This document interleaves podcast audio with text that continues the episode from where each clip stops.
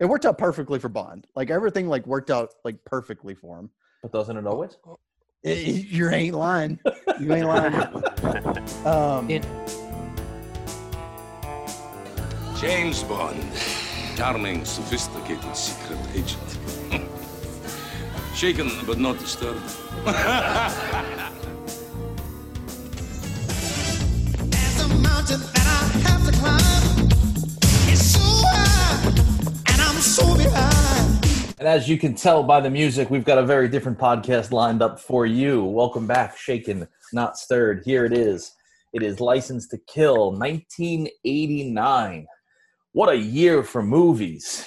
Kickboxer and Jean Claude Van Damme kicking it off. You know, this movie was up against uh, Raider, no, not Raiders of the Lost Ark, but uh, but Last Crusade with Sean Connery um, when it came out. The original Batman with with Michael Keaton. You know, we've got this dark Bond going up against everything else. What's up, fellas? Welcome back. Konnichiwa, bitches. I was caught off Alrighty guard on that. I didn't, Alrighty then. Uh, glad to be back to discuss one of my personal favorites. I think this is going to be a very interesting 90 minutes. 90 minutes. This might go longer than 90 minutes, my friend. This is this is an epic, epic Bond film, in my opinion. This is, I mean, Dalton hits his stride. It's a fucking glorious movie from start to finish. I can't wait to dissect this. yeah, you said it best. He does hit his stride in this. Like uh, when we first see him, he's serviceable, but he does like kind of hit the mark on this. Um, I'm excited. I mean, like I said in the beginning, so it's it's 1989. You know, we've got the second the second of a darker Bond, and this is the darkest we probably see until we get to the Daniel Craig era. This is one of the first Bonds that scored a PG-13. The the the Kitty Bond um, driving gondola through Venice days are long past us. You're three minutes into this thing, and this this movie takes a dark turn. So, a couple of housekeeping notes. 1989, we've got uh, John Glen back as the director. Obviously, the uh, same director as For Your Eyes, Octopussy, View to a Kill, and The Living Daylights. We've got Michael G. Wilson back here. Um, you saw Michael G. Wilson writing the, the script for Your Eyes Only. He's back for License to Kill. Michael G. Wilson will actually return as one of the screenwriters to Skyfall uh, almost 20 years, 30 years later, actually. Now, sadly, this is the last movie screenplay adaptation from the great Richard Maibaum. So Richard Maibaum was the go-to screen adaptation writer for every single Bond, starting with Doctor No. After he finished License to Kill, he ended up passing away about two years later. So this is the uh, the last movie that that he had uh, had a chance to get on uh, to, to be a part of. Um, the original title for this movie was actually called License Revoked, but the producers were afraid that the American audience had no idea what the word revoked means. So they renamed it the License to Kill. There's that language difference that we have, I guess, between. They didn't even spell it right. Yeah. Hat tip Dutch Bomb fan for uh, for that little fact. We can tag him. Um, Tomato, tomato. yeah, Gee, but, it, thanks. but it was ori- but it was originally Fine. supposed to be. Fine, Thanks. thanks. Yeah, it was originally supposed to be license revoked, and they they legitimately were afraid that nobody knew what the word revoked would have meant, so they changed it to license to kill. Well, I mean, it, his license to kill was revoked, so Sure. I mean, it, it plays. The the name plays. Yeah. Both play license to kill way better though. Way better. I concur. Let's get into some plot. Let's talk about it. First uh, Bond movie post Cold War, something completely different.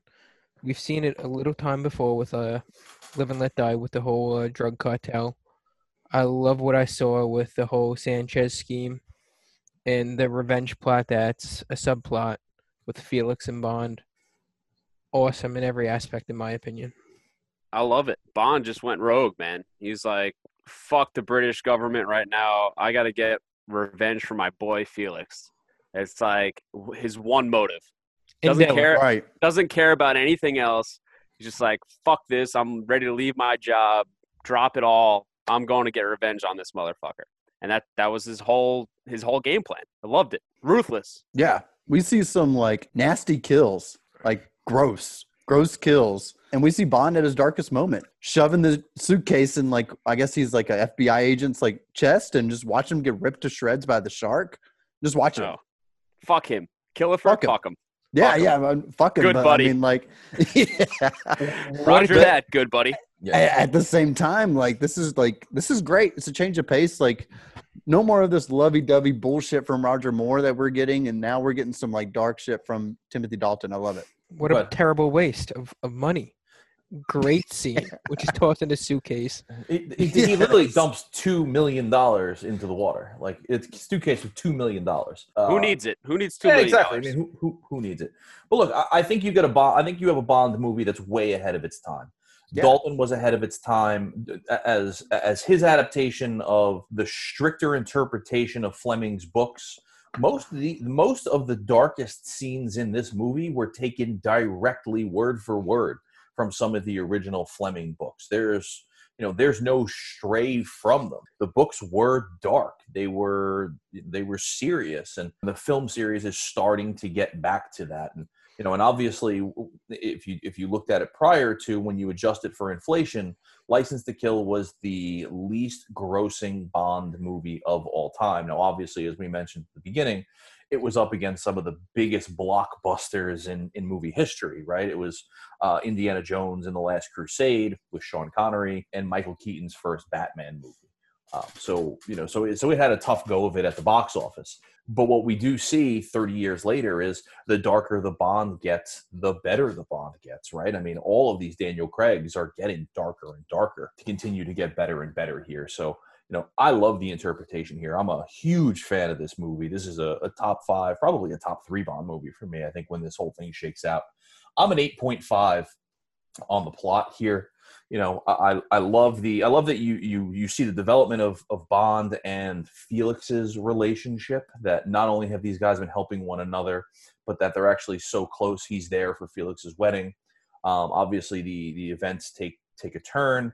You know, when Bond decides that he's going to go to the you know the fictional country of Isthmus and is going to avenge his going to avenge his buddy. Tells M to go fuck himself totally goes rogue.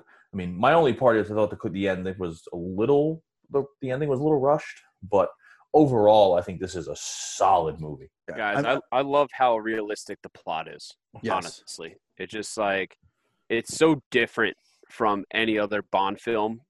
License to Kill is is basically anything that was coming out in the 80s at this point. They were following the script of dark they they got into the to the Miami drug cartel kind of Miami Vice Hawaii 50 vibe of whatever was going on on TV at that point. Listen, he had his his license to kill was revoked by the government. He had no reason whatsoever outside of just pure hatred and bloodshed to go after Sanchez and his cartel. Uh, Like it wasn't a, it wasn't an assigned mission. It wasn't. It was just Bond being Bond in his warpath. Yeah. And I mean, you don't see that ever in anything else. It's completely original. You won't see Bond do this probably ever again. You know, you might see him do something on the side that is not directly approved by MI6, but ends up looping back in. He just like disconnects completely from MI6 here. He's just like, fuck it, I'm out. It's such a stark contrast from any of the previous what 16 movies that we've seen up until this point. I mean, think about this. 2 movies ago, James Bond in a white snow bunny suit is surfing down um, with the Beach Boys playing and then hopping into, you know, hopping into a, a glacier submarine. And three minutes into this thing, there's there's death and girlfriends being beaten, and the, the person who's cheat, you know, the person cheating is getting their their heart literally carved out by Benicio del Toro. So I mean, it's no wonder why fans were like, "Whoa, what the hell just happened here?" I think this movie is aged uh, while while everything we've watched to this point, most of them we've said have not aged well. This gets better and better and better. I fully agree. I was at a 9.0 overall on the plot. Like Bond had nothing after like Felix was clinging for life. No wife, obviously. He's always had Felix by his side. Somebody goes after him.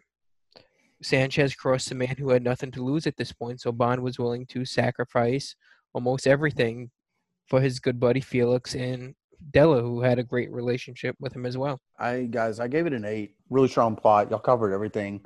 Very unique. Something we haven't seen before. Mike, I'm glad you brought it up. The island isthmus. I can't even tell you. Like, I didn't realize. I don't know if I should even tell you all this. I didn't realize it was a fiction island. like, I was watching Yeah. the movie and I was like googling it. Where the fuck is this place? And I'm Yeah. like googling it. The And, like, it brought up, like, country Wis- of Isthmus. Yeah, yeah. It brought up like Wisconsin. I'm like, where the fuck like is Panama. Wisconsin? Like, why is it someone like? Yeah. I, I was just like totally thrown off, and then like I finally figured out that it was like totally fiction. Like, yeah, Central American around Yeah, I- Panama, Nicaragua Okay. area. I was like, where it's how supposed is to this in Cuba? Like, Well. I got some more bad news. Gullah Gullah mm. Island is also fictional. Just tossing it out there. Not Binya real. binya, gullah gullah. Love to see and to do that. All we need now is you Yes. and that's Yeah. we so Pull up the good. clip. Just pull up the clip. We did say this thing was going off the rails real quick. Yeah, I mean, I mean, before you pull up the clip, Mike, I got I got plot at a nine. I, I I loved it. I loved everything about this film. You know, it just I like like we touched on it. Just it was just so original and It so is. different, so different for Bond, and it was a good different, and I loved it. yeah. There's some things I don't like about it, and I, this is why I couldn't like go higher. And we're gonna we're gonna talk about it.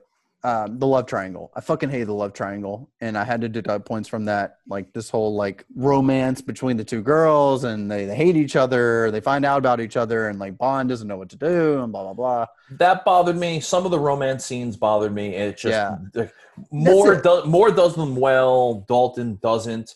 He and then doesn't. and the ending stuff really annoyed me. Me too. The phone call with Felix at the end made me want to throw my remote at the television. Unbelievable. I just Uh, like I, I hated that of portion of it, but good plot. Yeah, None not, of those, not, none of those shave a lot affected my off. plot score. Yeah. Yeah, like Yeah. plot score was still high. You know, a lot of that affected either Bond girl ranking or conclusion ranking or something else, but it didn't. It didn't really affect the plot so much for me. Yeah. Between those, It was just the love interest of the love Mhm. triangle. I fucking hated it. All right, and now uh, a quick break from your regularly scheduled programming.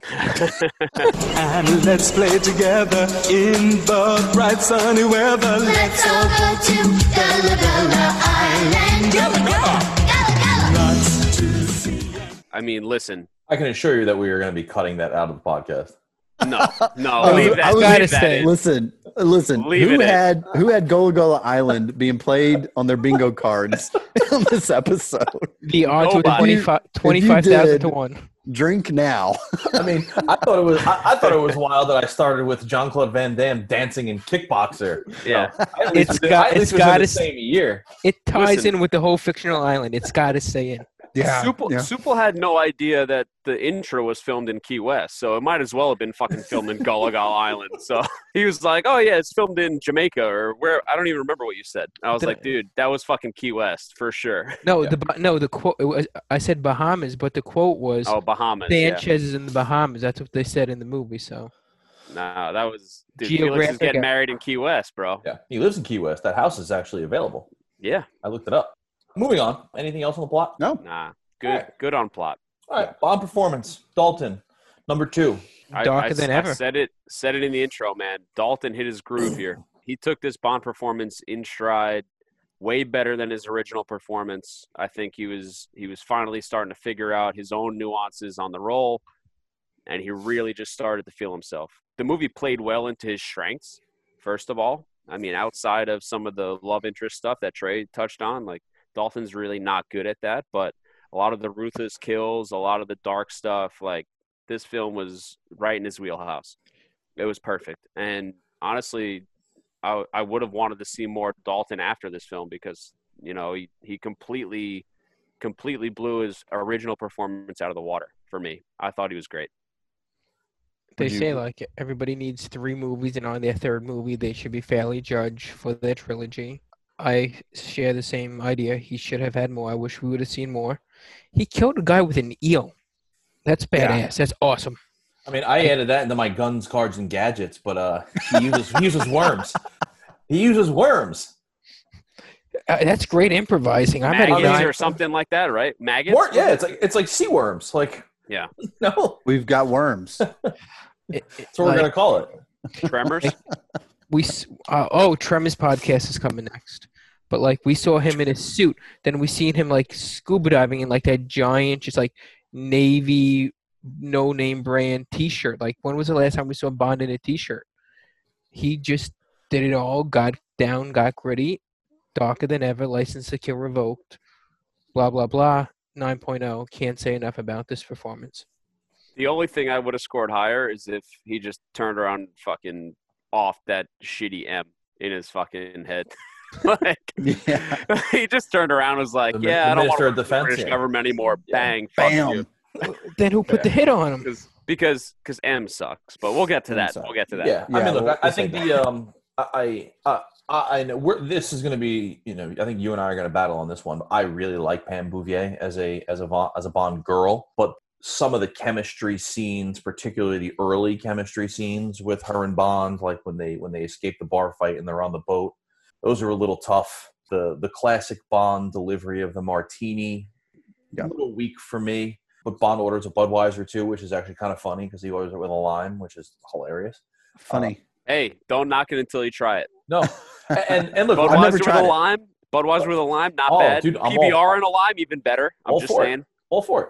But- Shout out Sean Oliver for that that little tidbit. Sean Oliver I- was a huge PBR and lime guy. But what I really appreciate too is the throwback to the previous stuff of the character, right? You get the opening scenes where Bond is leaving the wedding and Felix's wife is trying to give her the garter and you can see him just shut down and Felix is like, yeah, he was married before. So like you get the play back to the the history of this character and it's it's not forced. And I mean, I'm an 8.0 on on, on this one. Oh, it's not forced at all, Mike. That's a great Yep. point. I'm glad you brought it up because there's not many films that actually reference Bond having a previous marriage or anything like that. And this one does, but it does it tactfully. Mm-hmm. Yeah. And It's the last one. it's yeah, Good. and and you get just a little sense and it's it's put off very well where he just takes that emotion and, and pulls it back inside Yeah. he just becomes cold you know like it just it's a complete shift from his like mentality Mhm. at the wedding like he was just having a great time and then he just kind of reserves himself a little bit and pulls it in Yeah. And you see it some in the Living Daylights, but you really see it and you really believe it here. You really believe that this guy has the ability to charm the pants off of any woman that he meets, but instantly snap back into the cold blooded killer that you have to be to survive in this world of espionage. And he plays that so well, better than almost anybody. Yeah, I guys, I gave him an eight. Everything Mike just said is why I knocked points off to where I couldn't mm-hmm. have him go any higher. Like his deliveries to your stereotypical shaken not stirred stunk. We've already know I'm not a fan of his gun barrel. So other than that, there's one other like detail that he does in the beginning of the movie that I just hated. Like he mouth kisses Felix's wife. Yeah, I was gonna he does he does. I does was gonna He ask does about that. Like yeah. Yep. that He is does that. weird. Yeah. that happened multiple times. He did it twice. that happened is that like a british thing do And- like uh, well, do they- she's do- American, right? But do they Yeah, mouth wife's kiss? American. Like, is that is that a, like a Bond thing, or is that like a Felix thing? Like, are they I- swingers? What's going on? No, So- I think I, I think that's a Bond making moves on his wife kind of thing. Because I Yeah. said my notes is possible side piece. Like, did they hook up before her and Felix? Like, I don't like. I've I kind of cringed at that. I will tell you this too: Dalton's hair was terrible in this film. Yep. Terrible. Even in the photo, the photoshopped uh, one of the promo photos, it looks nothing like him. I think it's a photo on Amazon Prime. His hair looked like shit.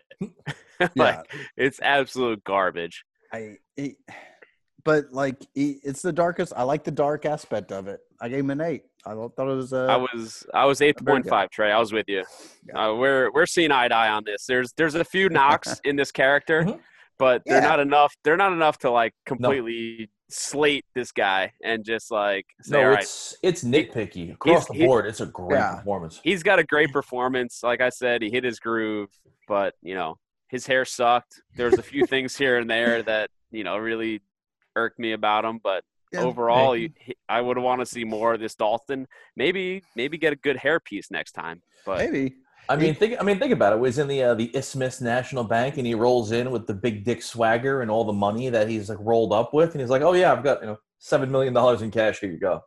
Yeah, Yeah. he takes uh, Sanchez like a quarter mil to the bank, man. Oh, he Like, was he he was rolls taking, in that taking him to the blackjack. bank. Yeah, Yeah, no problem.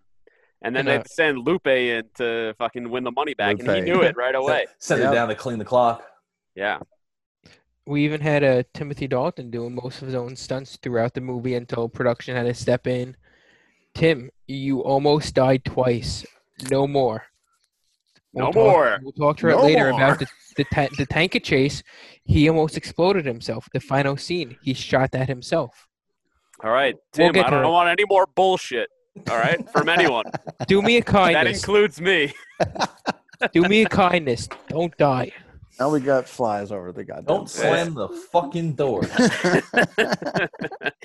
All right, Tim. Tim, would you what? What's the goddamn line say, Tim?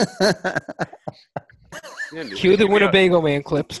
You give me a fucking towel. I'm blinded by this Yeah. fucking hot light. we got Tony- to sneak Tony. a Winnebago. Tony.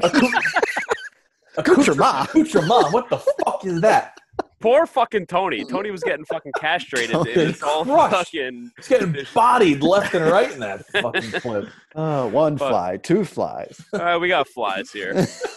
Uh, y- y- Tony, just do me a favor. Make sure there's no flies over the the headlight. Oh God. oh, all right. Uh, we'll collect ourselves, and then Yeah. uh, We'll talk about Sanchez. after we talk about Winnebago, man, we can Yeah. talk about. Yeah. So who's who's the real villain in this movie? Is it Sanchez or is it the Winnebago man? Oh, Hey. the Winnebago man is really a hero. He's not a he's not a villain. Yeah, I need that documentary ASAP. it's so good. It is really good. It's really good. Oh, I needed that laugh. That was that was a good one. That was good. Yeah, that was a good one. Woosa. All right, we talking villain? We, we good to get into uh, Dirty Sanchez? That's what I have in my notes too. Yeah, dude, dirty, Yeah. ruthless, dirty Sanchez doesn't give a fuck. Doesn't give a fuck, bro. I think one of the Um, most violent villains yet. Yeah, and he's and he's got an iced out iguana. dude. The iguana. We talk about all these like Bond villain characteristics. The iguana is the best. Dude, I hated the iguana. I hated I it. fucking loved it, dude. I hate, it That's- didn't make any sense. I mean, no, He's got all he's got all these diamonds around his collar too. He's just chilling, Yeah. like, yeah, dude. iced out. It's just such a What's up? weird. It's just, just sitting like feeding it. Like it's so fucking weird. Lupe hates it and then loves it. Like goes from back and forth. Well, let's get our let's get our introduction to uh, Mr. Sanchez. What did he promise you? His heart? Give her his heart. No. no, Franz. I didn't mean any harm. I mean, it's vicious. Yeah, I mean, Th- This is this is not your Roger Moore James Bond villain here, kids. hey, he's one about to rip this guy's heart out as he's still beating. The heart is definitely still beating as he's going to pull it out. Mhm. And second of all, that guy kind of looked like Ross from Friends. I'm just going to say, a little bit. poor guy, poor guy for getting in bed with Lupe there. I mean, that's But- one hell. That's one hell of an introduction to a Bond to a Bond villain, though. Absolutely, Yeah. and it just shows he make he likes it rough, man. He he brings the whips and chains into the bedroom.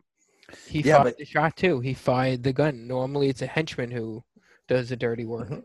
yeah. He he whi- like you see it later. He like whips her in like the lower back, Yeah.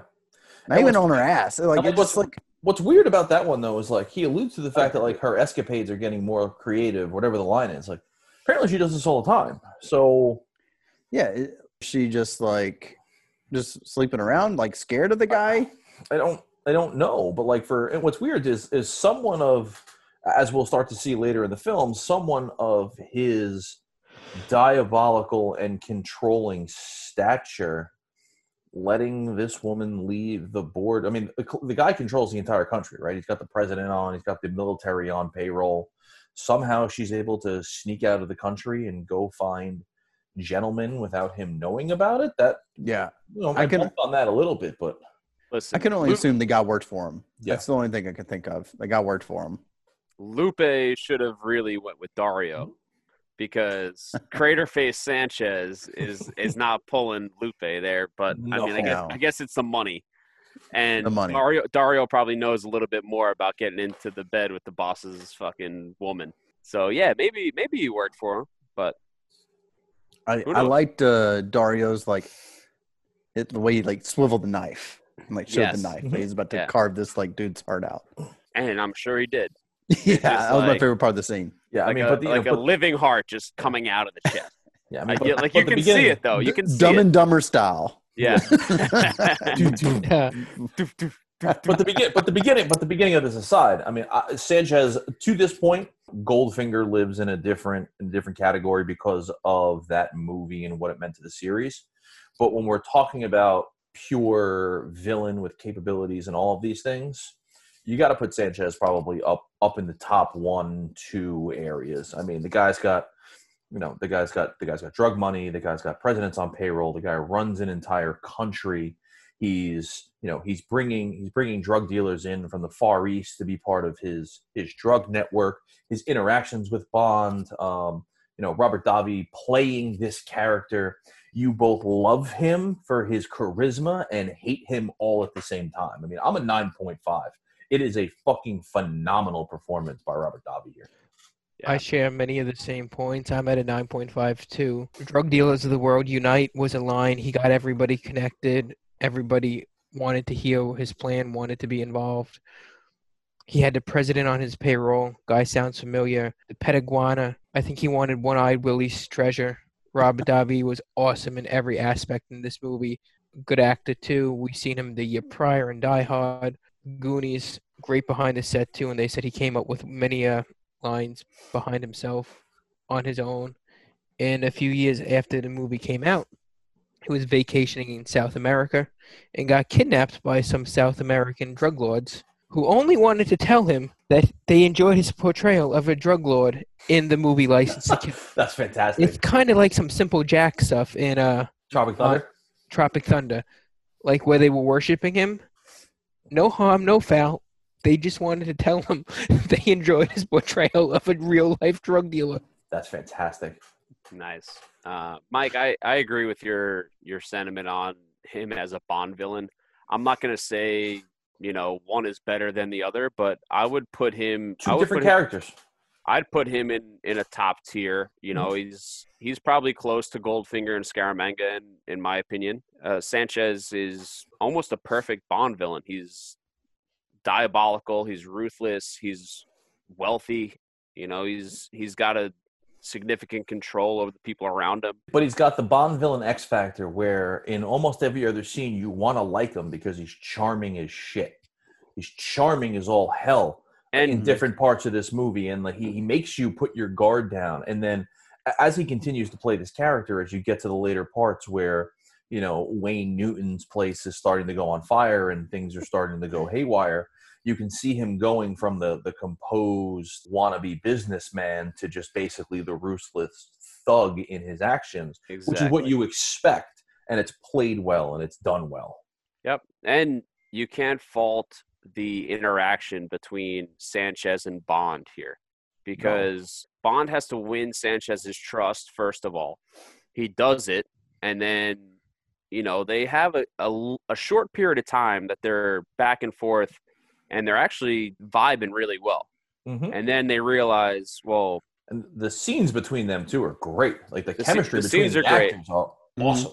but once once Sanchez actually realizes that I mean he he knew that Bond was a British agent. He didn't mm-hmm. know exactly what his standing was at the time. It just, you know, kind of foggy there when they start talking about it. But once he realizes that he's just like, oh, maybe this isn't the assassin that I might need in my squad. That's when like you get a little bit of the souring of that and mm-hmm. and it, it kind of goes south from there. But while while they're kind of feeling each other out, th- those scenes are great, and you can see like the the connection between Bond and Sanchez there. Yeah, it. I gave him an eight point five. Um, I he had some really like gruesome kills, like we talked about. Um, I can't remember her name, but Felix's wife. Like, Ella. yeah, we don't see her. We don't see her, but she's dead. We see Felix's like leg get chopped off, and that was his whole plan. Like, oh no, no, we're not gonna kill you, bro. Like, we're gonna freaking change your life the rest of your life. Trey, And then raped, raped and dead. raped and dead. Hate to see it. Uh, blows up Krest, like gruesome, like head, like just explodes, like gruesome. Yeah. What the one negative I have on Sanchez, and y'all were just talking about it with like him and Bond, is the fact that he was so easily influenced by Bond to have him like completely turn on Krest. I didn't like he, he just met Bond like a day ago, and he's already like influenced by like Bond's decision making. Like, um, I didn't care for that. Well, I mean, look, Krest, if it Krest- wasn't for Krest did Dario, lose, like ten million dollars of his money, and he has no idea Yeah, how, how it but- happened. sure, all that just fell into place for Bond, just to kind of like it. It worked out perfectly for Bond. Like everything, like worked out like perfectly for him. But doesn't it always? Eh, you ain't lying. You ain't lying. Um, And Sanchez had that quote exactly what you're saying. He doesn't care about money. He cares about loyalty. He saw a fault in Krest's loyalty right there, and that's why he made the decision to explode his head in the decompression exploded chamber. his head. So gross. Um, and if dude, and if it wasn't for Dario, like catching like Bond in the factory, Sanchez probably would have never like figured it out. Nope. Even the little things he didn't like. I think the note uh, that was left on Felix, Yeah. he disagreed with something that ate him. That that's was great. a that's another plot hole. Like I, I wanted to see more Dario. Like he just we'll like, get to it. I wanted to see more of him, and I didn't see it. Like there's always a scene where like the because he's beautiful. goes off on his own and goes He's after got Bond. such a beautiful face. we don't see that. Frankie Four Fingers. Anyway, moving on. So Bond girl. So we got Pam Bond Bouvier. We've got. Lupe. Yeah, there's two here. Yeah, Mike, you love this Bond girl, so I I love Pam Bouvier. I'm gonna I- let I'm gonna let you lead this, and I will I will slate her because Same. fuck Pam Bouvier. Yeah, I, I, Go I- ahead. I disagree with you. So I denounce that statement. huge fan uh, of Pam Bouvier as, as a Bond girl here. So she's introduced as a as a DEA informant working with Felix Leiter against the cartels. So she's already an outlaw. She's done some work with Sanchez. She's clearly, you know, either a fast boat or a pilot driver. She's run drugs for them. A motorboater. She's ca- she's carrying shotguns. She knows how to fight. She knows how to handle herself. She's a rough and tumble lady. And then all of a sudden, she goes and get herself cleaned up. And I, I don't care what you say when she goes from long hair to short hair and comes to the the casino table with the short hair. She looks unbelievable, unbelievable. And, and I know it's a personal preference thing, but her with the short hair, she looks drop dead gorgeous, phenomenal. That's a no for me, dog. Same. Yeah, no, I, I disagree. just, just straight disagree with you. Just straight disagree with you. And throughout the entire movie, though, like unlike the rest, uh, unlike the rest of the classic strong Bond girls who become like brainless bimbos towards the end, she's useful throughout the whole point of this, of this movie. She she never loses that that component of her character in the beginning that makes her so good. She is still driving the truck or flying the plane or like part of battle sequences unlike some other women who have played Bond girls who halfway through the movie just completely become, you know, useless characters and they've lost everything that was great about them in the beginning. They don't take away the the ability and the independence and, you know, the the goodness in the character. And that and that is my defense of Pam Bouvier. I second. I second that. I'm with you. Pam was a strong Bond girl, kick ass, power moves. She got the job done, and uh, she uh, robbed Wayne Newton, so that was pretty cool too. The, Here, didn't love the hair, piece. but besides that, I liked her. But they Here's don't. my piece on Pam Bouvier. She's a badass. I will give her that 100%. But as a Bond girl, she's completely overshadowed by the villain girl here. Lupe is a way better character than Pam Bouvier. Lupe survives a ruthless villain and plays the game between villain and Bond and somehow doesn't die in between all this. She's cheating on him. She's, she's- cheating on this guy. I know she survives. Like, how many villain girls actually survive in the whole cinematic, you know, realm of Bond? Not my- many. But my pushback to you is you're not going to drop points on Pam Bouvier because Lupe was a good Bond girl. It doesn't take away I'm- from the fact that Pam Bouvier is a good Bond girl. I'm gonna say that it's gonna drop points because the villain girl is overshadowing your Bond girl. It's the same way as if your henchmen overshadow your villain. It's it shouldn't happen. So are you scoring it as Pam Bouvier is the Bond girl and Lupe is just a supporting character? Correct. Okay. I scored I- them both as Bond girls. I don't I don't really put Lupe as the Bond girl here. I think Pam is the Bond girl. I, I mean, Pam, Pam's the, the primary Bond girl, but you know, you you get multiple Bond girls here. eh, But Pam, I, I- Yeah. Pam's the primary Bond girl. I didn't I I, didn't score it as Lupe as the Bond girl. I scored it Okay. as Pam being the Bond girl. I think that she as badass as she is, I think that there was too much emotion there. There was too much jealousy. There was too much in between. Like Trey touched on in the plot points that this love triangle was shit. Yeah, That affected my Bond girl score yeah. because I didn't think anything of that. It was Yeah. it was all it was all shit. See, I, I put that into a, into a later score, um, it- just because you know I, I had that I had that elsewhere. Just because the the like like part of the reason I have her as an eight versus like a nine, for example, is her romance scenes with Bond. I thought were forced, but I put a lot of that on Bond. I didn't think she was bad in those scenes. I thought Dalton was bad in a lot of those scenes, but they also wrote these weird things where all of a sudden Pam Bouvier and Lupe fall in love with James Bond where there wasn't enough scene to warrant it. So I'll agree with you there for sure. Now, look, to, to Lupe's credit, she ends up with Kerim Bey's son at the end of the movie. So, Yeah. you know, There's she, that. wi- she What a wins. consolation. I mean, you want to talk about somebody who wins this whole movie? It's it, it's it's Lupe. She get, she gets she gets it with President Kerim Bey Jr. Yeah. And Presidente. Bey, Presidente Kerim El Bey Jr. of Presidente. the island. No, of- of El the island. Presidente. El Presidente. El, El Presidente. You know, that's DJ, gonna- uh, you know that's going to be the title of this of, of this podcast, right? DJ, what'd you score it? I had the Bond girl at a 6.5, and that was driven strictly by Pam. Okay. Uh, I uh, I I agree thought- with you.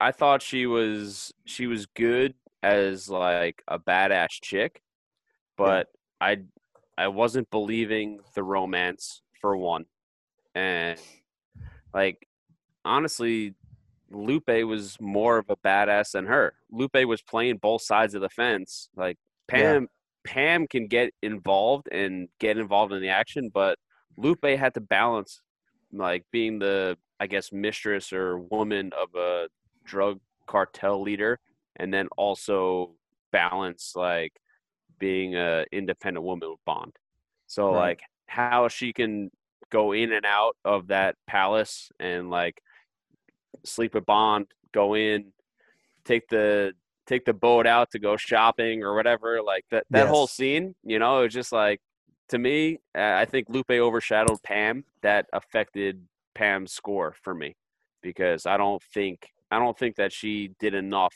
to really warrant a high bond girl score here. She was badass sure but she wasn't anything noteworthy. Yeah. I made some great points in defense of Lupe being the co-primary one and overshadowing. I like that. I'm at a 6.5 as well. I did like how she was the first Bond girl to ever drink his signature martini. I was pretty badass with that. But I hated her delivery though. Her delivery stunk out loud. But she's not supposed Dunk. to deliver it, so who gives a It's- shit? yeah, Yeah, but it still stunk, Mike. Hey, let's it- let's not let's not It pretend like it stinks. dink. Then at the end, it stinks Hugh had two at the end, and he didn't even deliver the line. So Oh, listen, save the Q talk. We got a We'll lot of get Q talk there. ahead. We We'll got a whole there. lot of Q talk ahead. But Pam is an absolute badass. She's not. I don't. She's not my type. I don't think she's really that attractive until there's one scene. There's one scene where like I, my eyes kind of popped out of my head. I was like, okay, she can get it. I would. Is whenever she like stripped down in like the boat, like Chris's boat. I was a fan of that. Other than that, she kicked ass. Like Mike, like you mentioned everything, man. She's driving. She's a pilot, former army pilot. Yeah, she's a former, she's like a former army pilot. I mean, she, Yeah, and She, and um, again, the part that I really liked about it is they didn't take that away from her. because Yeah. we've had so many badass women who like in, in like the middle or the end of the movie when it counts they just become like the useless damsel in distress write up and i love that they didn't do that here They they they uh, they did one thing that I hated. She had like a Mary Goodnight moment where like Dario just got grinded to hell. Uh, Bond is like like the- holding on for dear life. yeah but she doesn't turn the uh, the grinder And off yeah, she's yeah. like, "Are you okay?" And Bond's Yeah. like, "Turn the fucking machine off!" Like, Turn the bloody machine off Yeah. with the light behind it, Yeah, making yeah. her look like an angel in that white robe. Yes, yes. That there was that scene. They didn't do her justice. That they kind of like they fucked her over on that scene. So I didn't really hold it against her for that. I like Pam Bouvier is or Bouvier Bouvier whatever. Not not the greatest Bond girl name. I don't know. I gave it a six. That's uh factoring in Lupe. I, I Lupe. She took a lot of risk, but at the same time, she didn't do much for me. She's hot. That's about it. let's let's let's take a quick look at both of these bond girls in the same scene Fire. Look at how terrible that hair is, though. Would you get me a medium dry for martini? What a Shaken, not stirred. Terrible. yeah not a great Terrible hair. delivery, terrible hair. Bouvier looks great there though DJ, No, your hair, doesn't. your hair is Yes, longer than hers. Both wonderful dress. Bouvier My looks- hair is definitely longer than hers. Yes. Yeah. Right, Yeah. for I mean, sure. Lupe by far is the better looking of the two. I mean, Lupe is Oh, just yeah. drop dead stunning. Maybe it's just my type, but Pam Bouvier just does a lot for me in this movie. You like the short hair. No. I love hate it. it. No, I've, I I've- it. I've- I've defended it a couple times on this podcast. Yeah. Uh, I'm I not a can't. I can't get into it. I mean, we we might get crucified over this, but uh, I, it's not for me. Same. No comment. Pam is a wonderful woman. She's a very good Bond girl. Just is not just not She- my type. she's a badass. She's a She's good a Bond girl. badass. She's a Just- badass. I Trey, just- I, I agree with you. It's it just doesn't float my boat. you know what? Like you're a badass Bond girl. She's a six. A six is a decent score for a Bond girl. I mean, look. I mean, is that is true. We've had some disasters, but We've had keep some in mind what you say. I mean, we don't have we don't, He we a don't have Mary shotgun. Goodnight or Tiffany Case here, so like, she's No, no Tiffany Case. It's it's a middle of the road Bond girl score. it for me. Is. She had a shotgun under the table, so I wouldn't say anything that might anger her because she could kick all of our asses. No doubt. And she's like she's not in she's not in the epic like tier proportion. She's not super super Bond girl and should be held accountable for you Sure. know the rest of the franchise. But she'll she'll probably fall mm. somewhere in the middle. Listen, Yeah. just out like the bar fight, she's like crawling out of the hole. Bond does a terrible job. I'm gonna mention this. Bond does a terrible job of like covering like covering her because she gets shot right in the back and like yeah, it- what, what's Bond doing? Just fire a couple shots in the hole. Like let, let her get in the boat, and she gets Yeah. shot in the back. I thought it, I, I thought it was a terrible look for Bond there. You're right, Trey. I think And I think we then- beat this category to death. No, no, no. And Oh, then here's not yet. another. Not yet. Yeah, yeah. You, not want to beat it? Beat the Yeah. horse some more? I listen, listen. This just this just came to my head. She immediately starts making out with Bond on the boat. Like, hmm. how easy is this girl? yeah. Yeah, the scene, the They scene that that scene's a little rough. The scene's rough. Rough. I mean, I look, mean, but it's but it's, would- that, it's that great hair and British accent, obviously. I was gonna say, who wants to make out with a guy with that hair? Like, honestly, in this film, like gel is not Timothy Dalton's friend here. No, It Hey, just, like- listen. It, it What- is terrible. His hair, his hair is shit. a Budweiser with lime is a magical drink, apparently. We should have all had those. We dropped the ball on this one. Yeah, we did. Fans, I What am we I thinking? apologize. I needed like a. It looked like a little red stripe bottle bud too. hooray, beer! Th- This was pre iguanas Listen, too, so Quarrel before- wasn't in this film. Leave Hooray Beer out of this. All right, Right, Next. moving on. enough, enough of Bond girl. yeah. Guns, cars, gadgets. Come on, that toothpaste is awesome. We were talking guns, cars, gadgets. Yeah. I mean, there's some there's some great there's some great stuff in this movie. Dead stuff. tonight toothpaste, the cigarettes. What about the Shark Hunter? You had the the whole Shark Hunter, I guess, sub or boat, whatever it was. That looked familiar. I think we've seen that in a, hmm a movie mean- or two. I mean, he's got he's got an underwater manta ray suit that he's wearing to be hidden from from the fucking summer. He's wearing a sub a manta ray cloak. I mean, look, Yeah. like eh, we're getting back to realism, right? It's not him in the Roger Moore crocodile submarine. It's like, while funny, it's actually believable. It We is. also- and we also get we also get in a uh, you know the first of these which i actually totally forgot about the palm printed signature gun when it came to the Yeah. sniper rifle we see Yeah. that later on we see that later on in daniel craig so look i think q branch delivers here and obviously i mentioned it earlier in the podcast but james bond uses his most successful weapon of all time and it's throwing worms in the face in, in the eels. I, uh, that's a reach for me. Throwing worms in the face. Okay. But we I don't, I a, don't know if I don't know if I would chalk that up as the most successful as Bond's kills, but there was there was there was a there was a facetious element to it, but hey, it worked. Did it We or had- did it not work? we had Uncle Yeah. Q in the field. Yeah, Uncle Q. I hope you don't snore. That, I mean, yes, listen, that was that was supporting cast. That's this Yeah. we can't we can't put that in Guns Cars Gadgets. Their, their, the Q branch scene was in Bond's hotel room, which was which was great. But where Bond literally almost killed him, tackling him down the uh, the flight of stairs. Yes, but Yes, the I- items were hand delivered. That's you got to give him credit for that. yeah. Oh, He- your he- uncle is here. and he's on vacay, right? Isn't he like Yeah. on leave or on vacation? Mm-hmm. So Well, like, he's off the record too. And then he yeah, plays. well, he, and he he realized what happened with Bond. Yeah. He was like, "All right, Bond is going rogue. I need to help my dude out." that's awesome, man. So he had good. to, he had to also just take his time and Yeah. I like.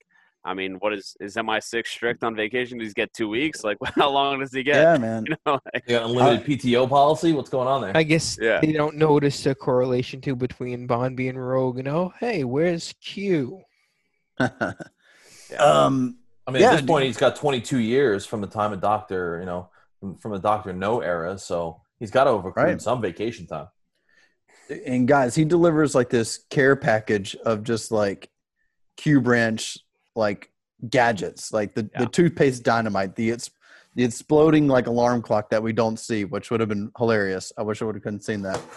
The Um, Polaroid camera with the laser. Yes, yeah, You- man. But you're forgetting that same scene is when Bond comes in and almost takes out Q. Pam Bouvier comes in slightly afterward and almost kills Q. Like she comes in to back Bond up and probably you know could have killed Q. Listen, that's a that's a quick way to get a one score for the Bond girl if you kill Q. But she You know what- almost did, so it puts her up at an eight. yeah. Um, but talk about like keep talking about gadgets. Like Q's broom walkie-talkie is like probably my favorite gadget out of like the whole movie, just because it's like just hilarious. Like Q just randomly like just pulls it out. I love that you like- mentioned that because like throughout every James Bond movie, he's like, please take care of my equipment. Mm-hmm. After the broom scene, he just like tosses the broom rake, whatever. Like he doesn't give a shit. It's like ironic and amazing. Well, let's take a look. How'd you find me? Well, Moneypenny, of course. She worried sick about you. This is no place for you, Q. Go home. Oh, don't be an idiot, 007. I know exactly what you're An up idiot. to. And quite frankly, you're going to need my help. Remember, if it hadn't been for Q Branch, you'd have been dead long ago. Everything True. for a man on holiday. Explosive alarm clock, guaranteed never to wake up anybody who uses it. Dentonite toothpaste, to be used sparingly. It's the latest in plastic explosive. I could do with some plastic. I thought there might be a mess to clean up. Pam, this is Q, my I uncle. love this line. Uncle, this is Miss Kennedy, my cousin. Ah, we must be related. Good Great. saying. Great in the Yeah. field. it, it is a good scene. Um, guys, I gave it a uh, 7.0 on Guns, Cards, Gadgets. We still have a few more things to talk about. We even have the whole Sanchez scheme of diluting the cocaine into the liquid, Mhm. then uh, remaking it into the coke. So I gave them points for that as well. And the whole uh, scheme plan of shuffling money in, money in and out with the planes and stuff, I had that as a factor as well. I was Even a the- six on Guns, Cars, Gadgets. Um, like Trey said, there were some things in that uh, kit that Q brought that didn't even get put to use. Yeah. Um, I mean the the plastic dynamite was good, served its purpose, but other than that, I mean, you didn't really get a good car scene where there was, you know, a a real dynamite car or anything that had like super hooked up rockets, anything like that. Had a tanker You got a tanker truck and a golf cart. That's it. and a Uh, manta I mean, ray. In the Yeah. plane, And the manta ray suit. yeah. the plane where he's just throwing the hundreds of thousands of dollars out the window. Yeah, I, I had a six here. There wasn't there wasn't too much for me. It was it was okay. It was an okay category, but it wasn't it wasn't great. Was at a six five, and I think part of the reason they didn't use some of the QC Q gadgets normally uses a Q gadget to win the day, kill the villain. he- He had to make it personal by using the lighter from Felix Leiter. So I think that still a gadget in my eyes, but overall is a six point five. What about a seven in this category? 7.0. Oh, talked you down on it, Mike. No, I had actually made the change at the beginning of the uh, the show. I realized when I did this, I had copied my Bond girl, my, my Bond girl score in the categories. Because I originally had this at a seven. All right, so we're pretty close there. Yeah, nothing wrong with it. It just left room for a little bit more. Yeah, it, it it wasn't it wasn't a Bond film that blew the guns, cars, gadgets out of the water. You know, it struggled with not having a strong car in here.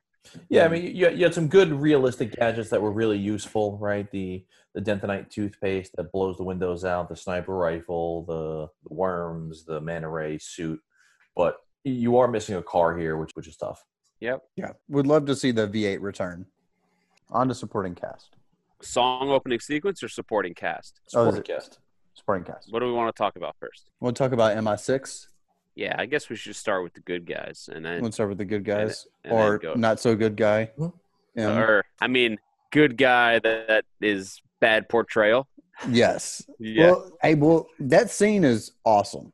Good scene. Um, I will see that that that scene that M has with Bond is great, Mhm. and that's like that M's best like performance moment. Um, I hate I- the M, but that scene is is great. I like the sniper rifle up in the bell tower up there, like protecting him, and he's got two, two agents with him. Yeah, Big I like how you of that. tell this isn't a country club. Like, Yeah. You can't realistic, realistically, how is he? uh, How is Bond not dead? Like, True. how is he not dead? He should just be Mhm. fucking killed on the spot, based doubt. on just just based on what the setup is at like that meeting point. Right. Farewell to arms. Should just be dead. Yeah, But- Pretty much. Like, how does that Yeah. not happen? Yeah. Fun no, fact but that was again like how many Of all the times has- situations. every situation that Bond has been in, how like he's Yeah. He survives. So whatever. government agents. We digress. yeah, But no, I, I agree with you, Trey. I like that scene a lot, and I just I just don't like the M. No, I don't either. Weak. It's, it's the weakest M of all. Mm-hmm. The weakest M. Um, Moneypenny, we don't get enough of her. We get one scene. It stunk. Like, I hated that we didn't see enough of this Moneypenny. I think she got a raw deal of being Moneypenny. Get only getting two movies. Mm-hmm. Uh, definitely the hottest Moneypenny. Smoke. Very attractive. And um, Q. Like, Q in where, the field where do you again. even begin, man? Where do you even begin with Q? Listen, largest role yet, the most screen time, the most interaction, and you could see the genuine bond between him and Bond. we've been talking about this for like I think the past few episodes. Like Q has been getting out in the field very Yeah. frequently in the past few episodes. It's not like he's just you know a quick blip on the radar in a scene like a Yeah. Q scene. He he comes and he like he keeps his screen time Mhm. in at least like the past two or three films. Yeah, and I, I like how he's Bond's uncle, Uncle Q. Uncle Q, Must being the driver. Yeah. I love that. And then sticking with the good guys, right? The thing opens up with with Felix Leiter getting married. Now, what, what I bumped on, and I, I don't know, I don't know why, but Felix was a CIA guy that's now working for the DEA, which I thought was a little interesting in the beginning of the movie. That you know, had, a little weird bump on that. Sure. It didn't affect any of the score, but it was just just something to point out. But you get Felix here, you get you get Sharky, who apparently is super close with Bond, right? The whole beginning of the movie, they're driving around, going warehouse to warehouse, looking for you know people that are carrying sharks, and you know on the good side, and most importantly, you get Wayne fucking Newton in this movie. Okay, Need a bodyguard? I'll die for you.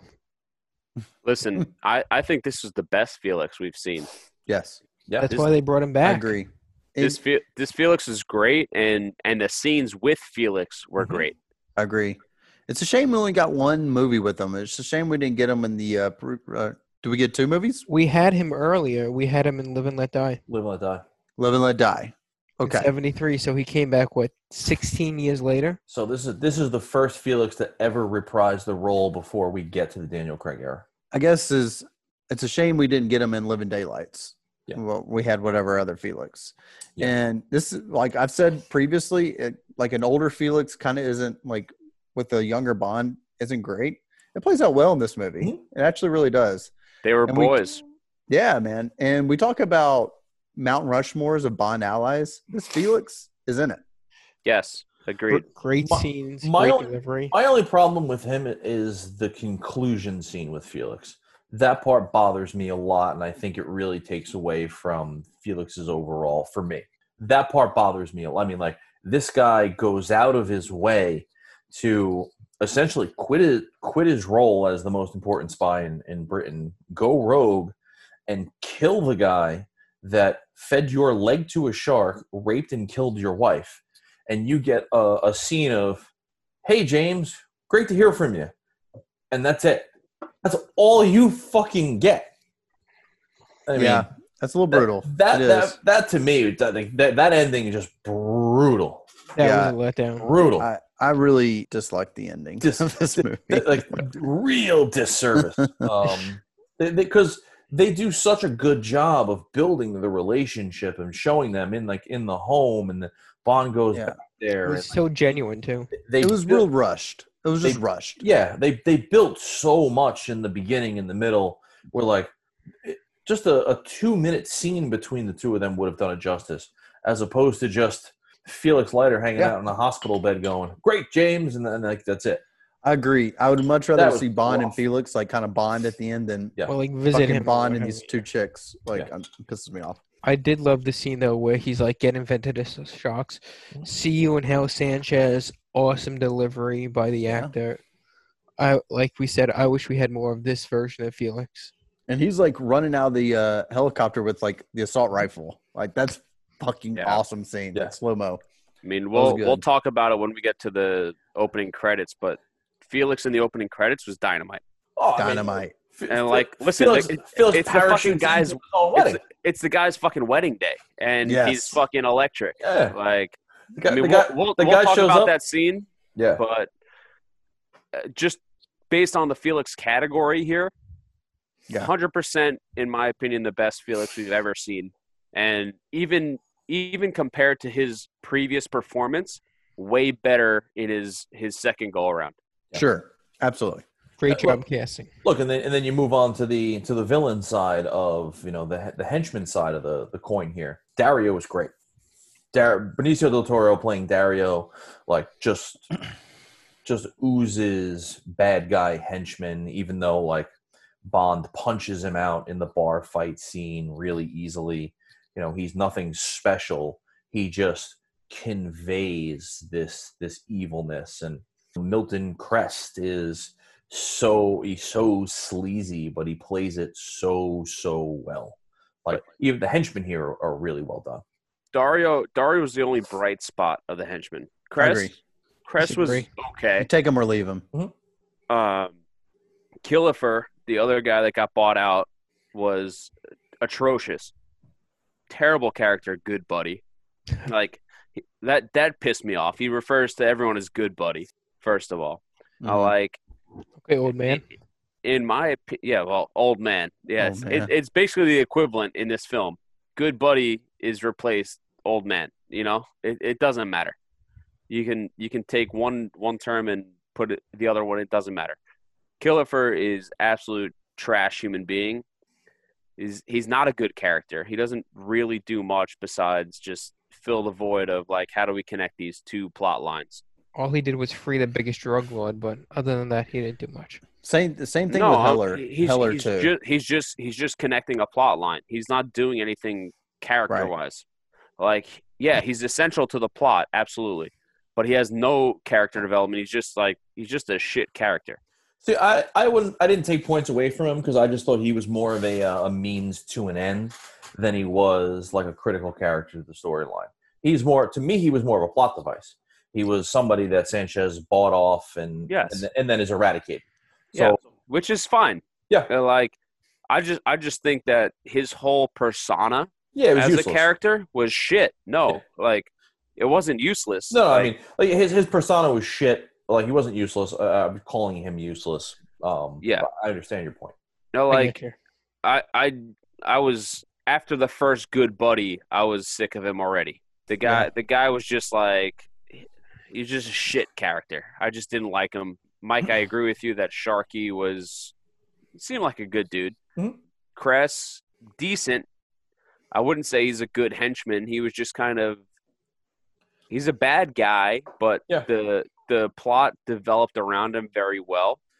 And and he was able to play in and out of every scenario that you saw develop. Obviously, you saw like Krest's relationship, and then Bond saw how the money went away, and he can use that to his advantage, and then convince Sanchez to be on his side. It, it just kind of it worked well. and I liked the portrayal of Krest by the actor because it's, you know, it's just this sleazy, creepy slime ball. You believe it right away. Right. You believe the guy's scumbaggy. Like it's really played and portrayed well. Um, you know, he's got some some plot usefulness. You know, he's not the most he's not the most integral person in the overall storyline, but he's there enough, and the enough that he's there, the portrayal I like. Yeah, I agree. agree. And I think I think Dario is the one that drives the score. Dario's a great henchman. I wish I could see more of him. Brett, We don't see enough of them. Um, and in this situation too, where he's just kind of a henchman in a cartel, and he seems like one of the youngest guys in the cartel, but Mhm. also one of the most badass. And He's- Pam says that. Like Yeah. Yep. He's how not dangerous afraid. he is. He's not afraid to cut someone up. He's not Right. afraid to, you know, do Sanchez's dirty work. Right. And not, I'm not a gay man by any means. I'm gonna I'm gonna take uh, I'm gonna take a quote out of Trey's book here. I'm not a gay man by any means, but Dario is a handsome motherfucker. Hundred percent. Um, I agree with you. Everything you said. I, Dario does drive this score. Um, it, it's shuck, it, like it sucks that we don't see more of him, and I guess the reason why we don't see more of him is because he's literally the only guy that could give Bond away. Literally the only person to give Bond away after their bar fight. Yep. He definitely drives the score, and then we have I don't know. We need to talk more about Wayne Newton, like Professor Joe. This sleazeball. Can we get back to Wayne fucking Yeah. Newton? Yeah. Can He- we please? we have any clips of Wayne Newton? Can we? Wayne can we, Newton's in this fucking get movie, it- guys. Get any clips He- of Wayne Newton up there? He wrote a letter to production asking to be in the movie. So did Gene Simmons, but I'm really glad they went with Wayne Newton instead. Yeah, let me see if I can find anything on Professor Joe Butcher. please. Uh, It's so good. uh, and then like Heller's just. I don't really have much. To, he's in the movie. He's a part of the plot. That's about it. He's just there. He's just there. He's just another sleazeball. Uh, but another guy, Kwang. Presidente. What? What? Kwang Shang Tsung from Oh yeah. Mortal Yeah, yeah. Oh, oh Yeah. yeah. Yep. I forgot he was in Mortal Kombat. Wow, Yeah, man. what a re- what a reference. Yeah. You're right. Your soul is mine. Now I want to just hook up a Sega Genesis and, and get Mortal Kombat going. Get Mortal Kombat. And and finish him. Finish him. I'm sure it's on Netflix somewhere. I'm sure Soup knows. Soup, where's Well, uh, Mortal Kombat streaming You right can now? probably find the film anywhere, but I was talking about the video game. You want to play the video game? Yeah. I Oh, mean, no. the, the film's okay. It's Soup, you, It's you- serviceable. You, you knew that, right? Shang Tsung's in this movie, right? Uh, I would assume the Asian Kwang? by that name. Kwang, yeah. Shang Tsung, man. but it's not as good as Jean Claude Van Damme is Guile in Street Fighter. That performance is epic. I mean, we're, we're going on a tangent now. We're going gonna on a have to cut- we're gonna have We'll to cut, this, out. You could But, I just mean, we're, we're already talking about Van Damme in the intro, yeah. but Van Damme as Guile and supposedly an American soldier, like complete, complete joke.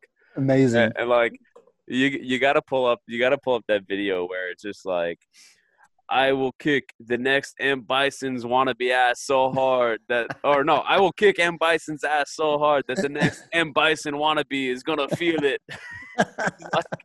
Oh, here we go. Mike, keep this in the pod. Keep it. I love that Bye, fuck- son. the subtitles. For nothing. nothing. what? That's amazing. Hmm. Uh. I did.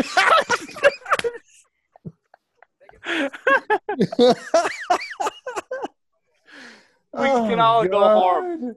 That's so funny. well, this is so good. oh my gosh. I've never seen this. I'm gonna kick the son of a beach bison's ass so hard that the next bison wallaby is gonna feel it. What's the name of this? Oh my gosh. Oh my god. The, the subtitles are so bad. You've, ne- you've never seen, you've never seen that where they spoofed it with subtitles. No. Oh, it's No. so good. Oh, that's so funny. The next Bison Wallaby. The next bison wallaby. Gee, thanks. Oh man, that's good. We're gonna cut this all out, but yeah, Yeah. I mean it's fucking hilarious. You just need to get back to Wayne Newton and a good Wayne New- Newton clip oh, Jesus Christ. Off the rails. I, I was just crying. like, What movie was that? Street Fighter. I've never seen it. Have you ever played the game? Uh, I don't think so. I don't think I ever had. I think it was on Sega.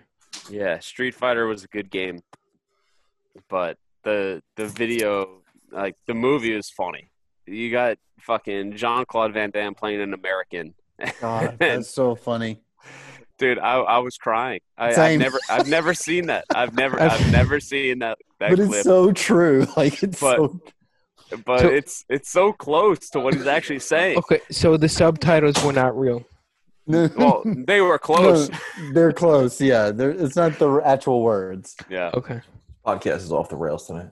Oh, no, I mean, Oh. we're, we're gonna cut that piece out, but like, I couldn't find anything on Wayne Newton except for that one link with Dan uh Randy Quaid I posted, but I don't even know if that's good enough. oh, that was That's so fucking funny. hilarious. Uh, I was just, I was crying during the fucking the Yeah. Street, Street Fighter piece. Of, Oh, that was good. I like that. Yeah, it's so good. we've got to Alright. talk about song and opening sequence next. Yeah. Well, Because- I'm, because I'm a it'll- little I'm a little high. Um, I'm revising down slightly, but I'm still an 8.0 on cast and supporting henchman. supporting cast eight for you. Eight. Yeah, I was an eight point five. Yeah, And I was, that little- I was- was that was probably a little high originally. It was mostly driven by Dario. Yeah, honestly. I mean, we talked about this in Bond Girl, but I also had Lupe kind of factoring into my score.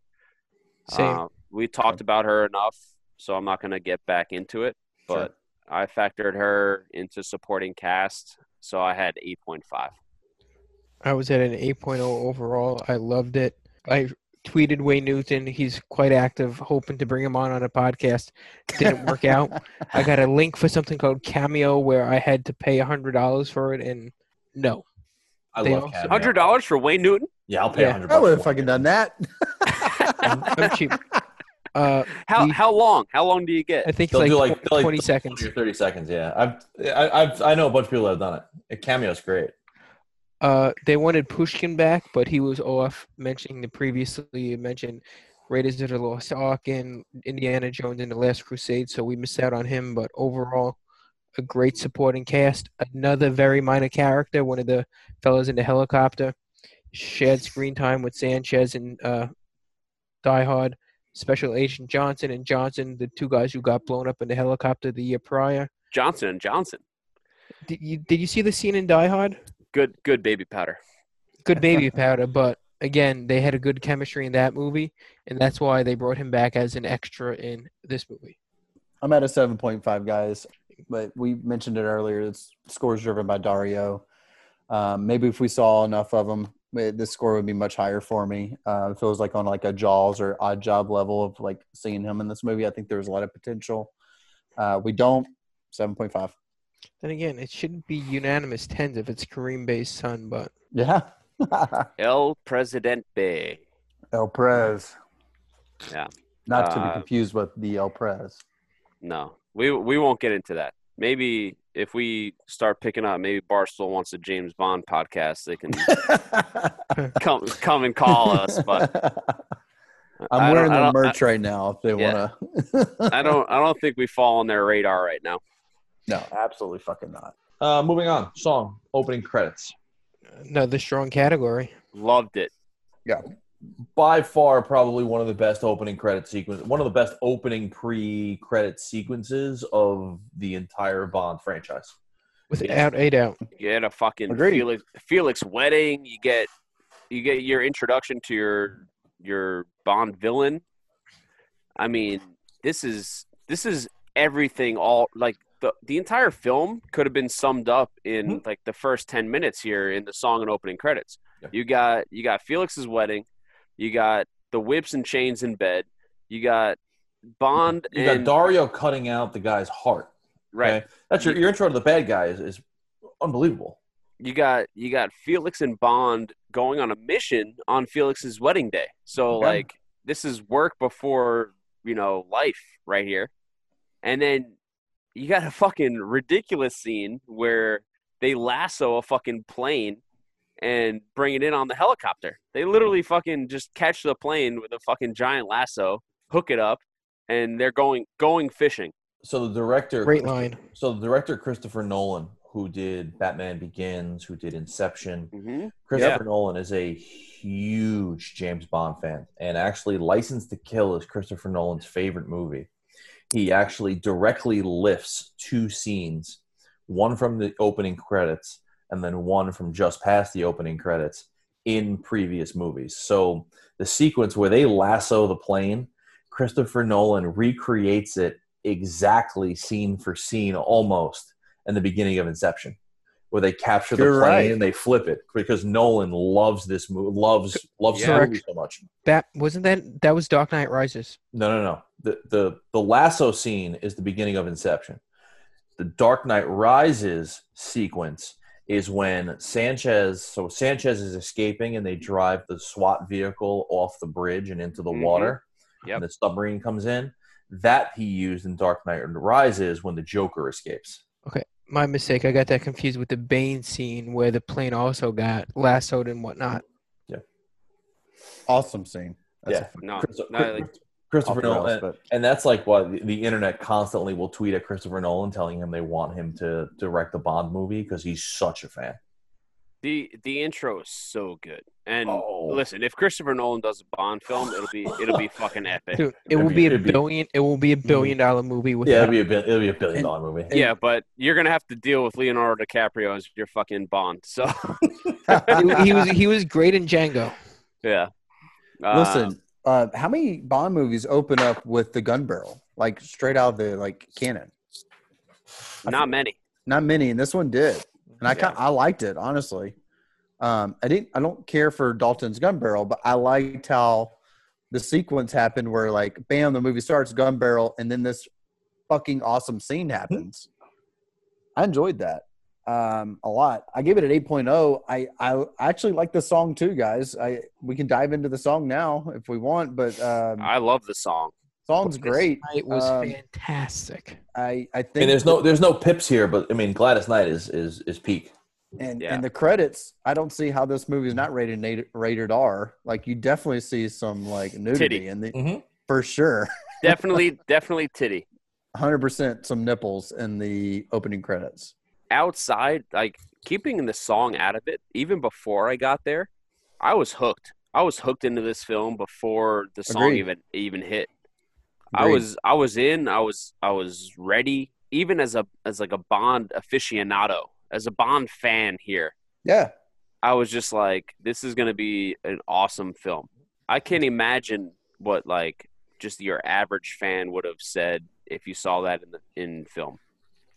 I mean that's one thing uh, Dalton can like hang his like cap on is like his fucking movies started off fantastic. Yeah, great opening sequences. I'm a 9.5 on the opening sequence and song. I mean, there's very little to complain about I think arguably this one has one of the best opening sequences of any Bond movie in the entire series, including the the Craig movies. And some of the Craig openings are really good. Yeah. But like this, this is peak. Can't find too many faults with this one. I was with you, Mike. I was at a nine.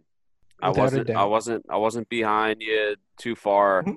love the song. Love the credits, and I absolutely love the opening sequence. I said you can have this Bond film happen in those first ten minutes or however long that mm-hmm. opening credit sequence is, and you get the entire intro. Like you really don't need to know what happens in the rest of the film. You have an idea in the in, like introductory credits what the fuck is happening in this film.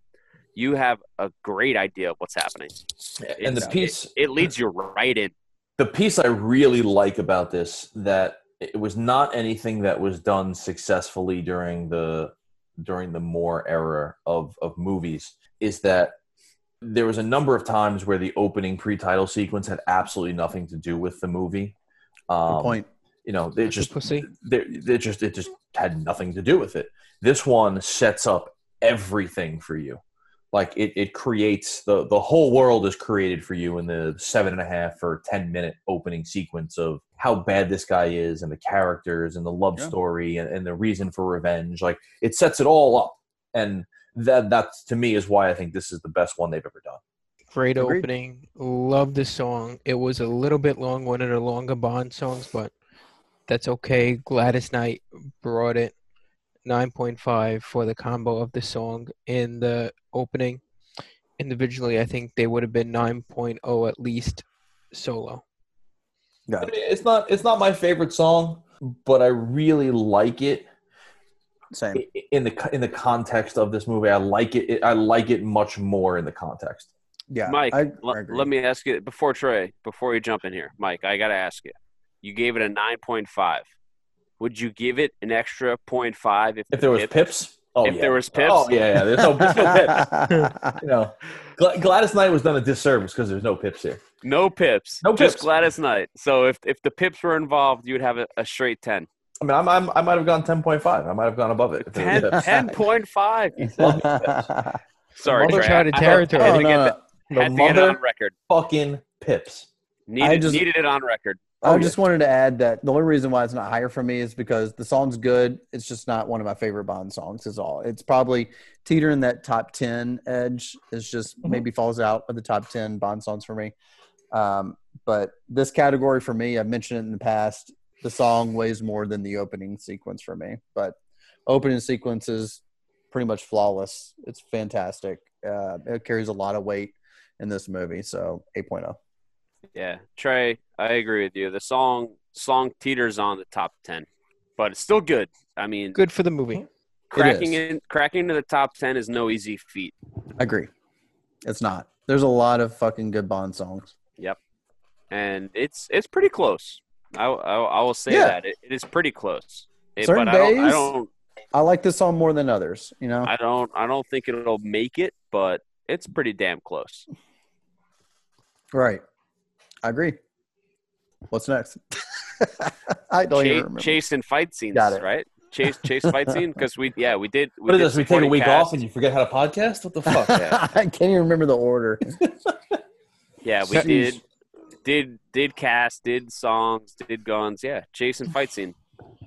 A lot to talk about here, folks. There is. Which one do we want to talk about first? We want to talk about like the barefoot ski that Bond pulls off. Like The how water off ski, that was great skis. from underwater with It was awesome. gun. That I Yeah. really enjoyed that scene where he like escapes and then he's just like dodging all these bullets and like barefoot skis off The this pontoon plane. boat's going like 70 miles an hour. Yeah, Enjoyed there's it. there's some good ones.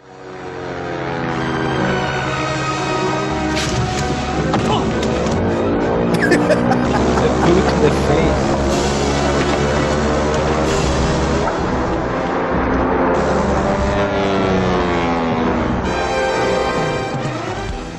Just love the scene where he's tossing out the money. Too. Yeah, he's got the big smile on his face with the money. Yeah, It's a it's a good scene. Like for him to strike that plane with the harpoon gun too is Mhm. is Yeah. awesome. and like Trey said, just like the barefoot water ski, it's just like it's it's comical. It's it's good, Yes. Like- but like but doable. People will water ski without actual skis on. They can do it. Yeah. it's, It's it's, a totally total- doable. It's a It's not easy, throwback. but you can totally do it. It's a throwback to like like a quasi Roger Moore era, but it's believable. Yeah. But like, it's done well. Like if this had happened, they would have changed the music to to something goofy. If it was Roger Disco. Moore, um, you know, like- More Beach Boys. you would you would have Surfing USA. yeah, you would have had like the music going on in the chase sequence in Caddyshack, where like he'd be jumping over boats and like they'd be they'd be throwing more into it, and J.W. Pepper. made it believable. Thank God J.W. Pepper didn't make an appearance in this. One. Uh, What You else? want to take a score? Put J.W. Pepper in the movie. Agreed. Spe- speaking of tank, we could talk about the tanker chase at the end. I know that pr- uh, got to the absolute ending, but that was a pretty good uh, chase scene. Yeah, Yeah, it was. no. You Go didn't ahead, like Trey. it? Take it. No, I just liked how Bond was able to maneuver a tanker to dodge a a, a missile. Like, So Uh, They agreed. the, the the fella who was doing the stunt for that with the two wheels did not prepare. They were saying, and he nailed it on the first shot of trying to land it at the at the end of the two wheel stunt, Yeah. back on all eighteen wheels. Of of all the ridiculous stunts, though, of all the ridiculous stunts, when I was watching the movie, like when I watch it in the clips, I laugh at it. But when I watched it in the context of the like the full movie and the viewing, I never bumped on it. It didn't bother me one bit. I loved it. I thought it, was didn't bother me at all. I yeah, like, it was good. the- It the just- wheelie I- was I a thought it was. bit I thought it was comical. I liked it. I just thought it was comical. yeah, I- I thought Thank I you. thought it was hilarious. Well, actually, it was not a live rocket, but they used a fake, I guess, something that got propelled. It missed the target and went through some poor family's house and did a decent amount of damage. Production ended up paying for it, but they had a stray missile. For for the tanker chase, it's it's uh, something original we haven't seen. We haven't seen you know these you know eighteen wheelers driving through these winding roads. First of all, Yeah. and and We've all- second of all, like they completely lead into your conclusion Mhm. of the film. So like there's not many quintessential chase and fight scenes that I mean you get the conclusion scenes, but there's not too many chase scenes that lead right into villain deaths and, and the conclusion. So And that, and that It- works. And that works really well. Now the other piece too is earlier in the movie, Bond gets into a, just a straight up bar fight and uses a swordfish. yeah, Yes. Uses a taxidermied swordfish as a- as a means of defending himself. the himself. bar Also- fight's good. and he also one punches out Dario in this in that sequence. One punch just drops Dario like a sack of potatoes. Yeah, we were uh, talking about it before the show. That bar fight is so much Roadhouse. If you don't think if you don't think we're putting a Roadhouse clip in the podcast, you're out of your fucking Listen, Bond should have just ripped Dario's throat out of his out of his like neck. Hey, mijo. Skinny little runt named Dog working here. He's out the back. The guy that plays the Marlboro Man, thank you. I know President. you. Beer. Sam I'll be back. Elliott. Yeah, The one and only. Love him. Oh, how you like that? Dude, his side knee shot right here. How's it going, is- Mio? it just just looks so painful. Mind your own business, Dad. Let's go! Oh man, You want to fight, dickless? I sure ain't gonna show you my dick.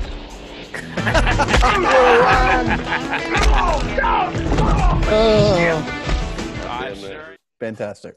It's good. Great movie. Roadhouse is, is a great movie. Yeah, that that scene, that bar fight scene, reminded me so much.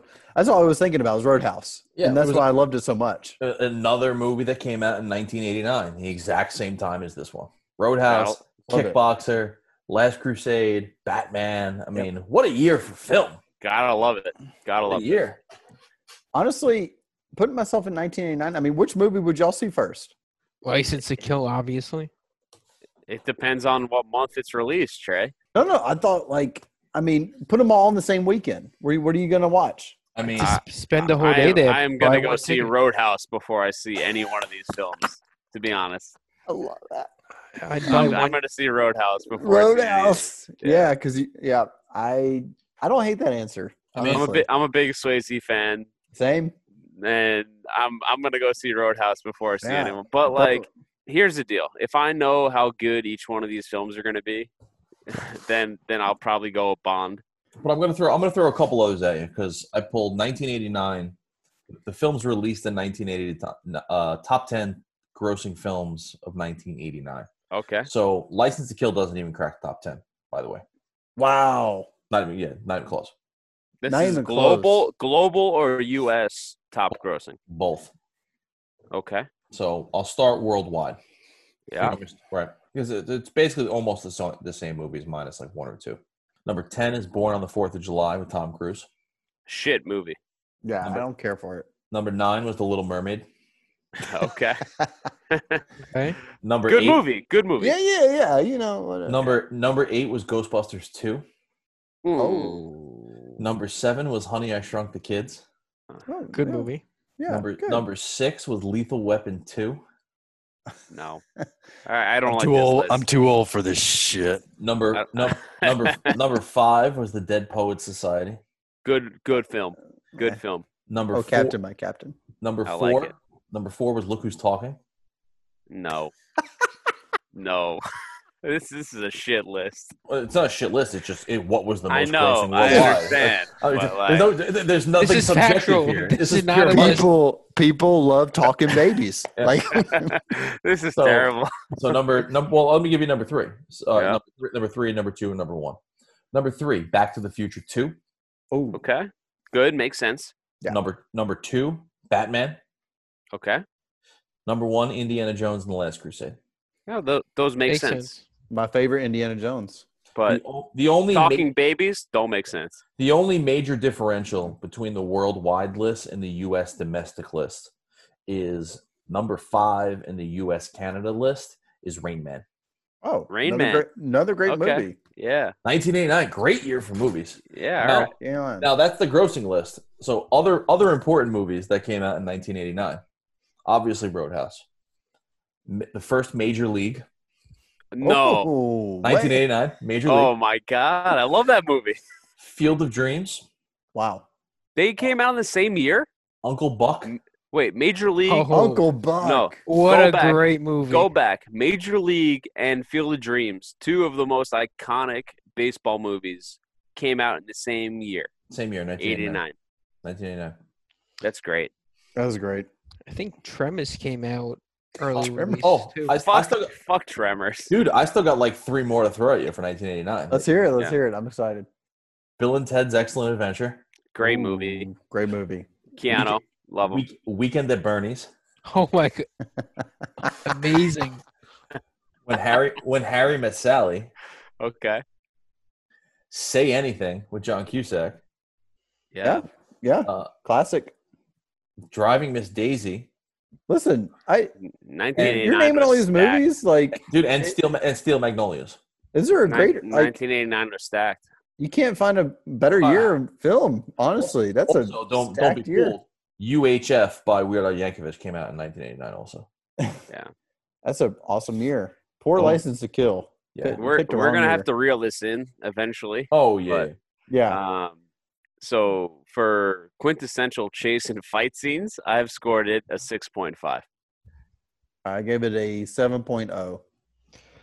I was So at an right eight there. point. I absolutely love that swordfish scene, and even when they're driving off, when uh, Pam gets shot in the back, he doesn't really seem to care at the moment. a short while after, they run out of gas, and she makes a comment after he says we're out of gas. I haven't heard that in a while. It's a little bit of a hat tip to I think Honey Ryder's, so that was cool. I'm a, I'm an 8.5. I'm with you too. I mean, the other part we skipped over here is the fact that he, uh, you know, you forget Bond gets attacked by ninjas in this movie. We get ninjas Yeah. again in this movie. We do. We Don't got forget ninjas. about that. We We got got ninjas, in this movie. Yeah, Ninjas, you're right. no ninja camp. Right Yeah. after the pigeon Yeah. scene. Yeah, we get pigeons too. We get a pigeon again. Yeah. Uh, I don't know. I'm. I think I might be a little low on it, but I, I won't move. I won't move the score. I like. I like the scenes. I didn't love them. I agree. I'm right there with you. Seven. I, I I might be a little low, but Unrelated to, I just found this in the list. 1999 was also Hulk Hogan's movie No Holds Barred that came out.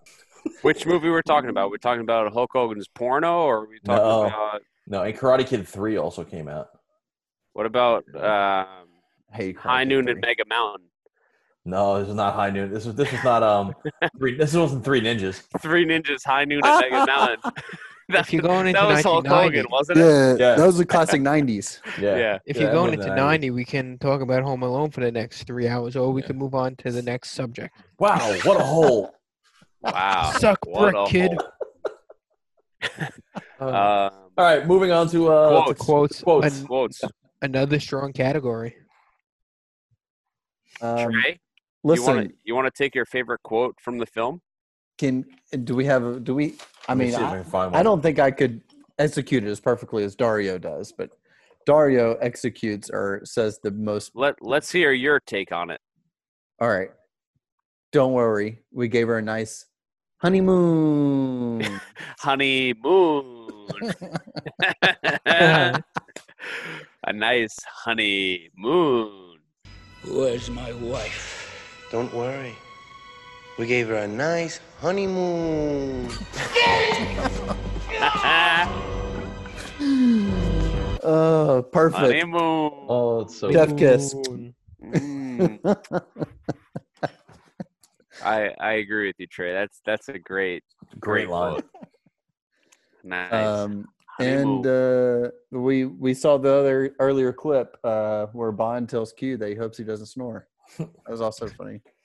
Yeah, there's there's a few good ones in there, and like Supple mentioned it too, where it's like, oh, Uncle Q, this is my cousin.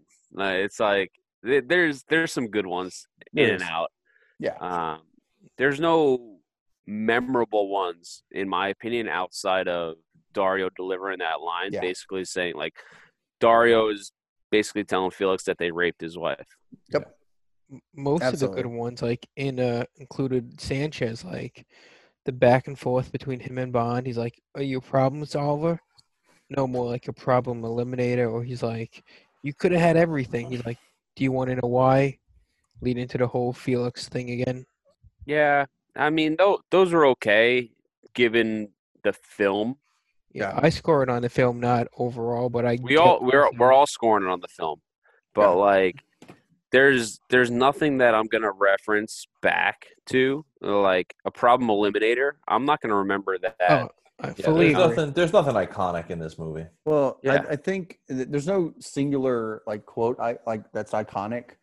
Um, what drove the score for me is uh, Dario, obviously, and just the overall scene, like the back and forth between M. uh, We, we alluded to earlier, M and Bond, where M's telling him this isn't a country club, and then Bond's like, "Oh, well, I guess it's a farewell to arms," and like he makes his move to get the fuck out of there. Yeah, That that I, that- I kind of included that into my quotes. I didn't know where to put that. That whole exchange, that whole banter was so good, so I included in the quotes. I gave it a oh. 7.0. Well, you mentioned a farewell to arms. They did that because they filmed it on uh, Ernest Hemingway's old house for some reason, which had a god tower. I don't know why. It was a clock tower. Uh, the sniper rifle made a god tower, but he needed to Right. know what time of day it was at all times. Yeah. I gotta watch. um, I'm a, I'm a Trey, six, I'm a 6.0 here. Mike, I'm with you. Six, six for me. Nothing iconic, nothing super memorable, but enough to kind of keep it at a at a middle score. Yeah. six point five from me.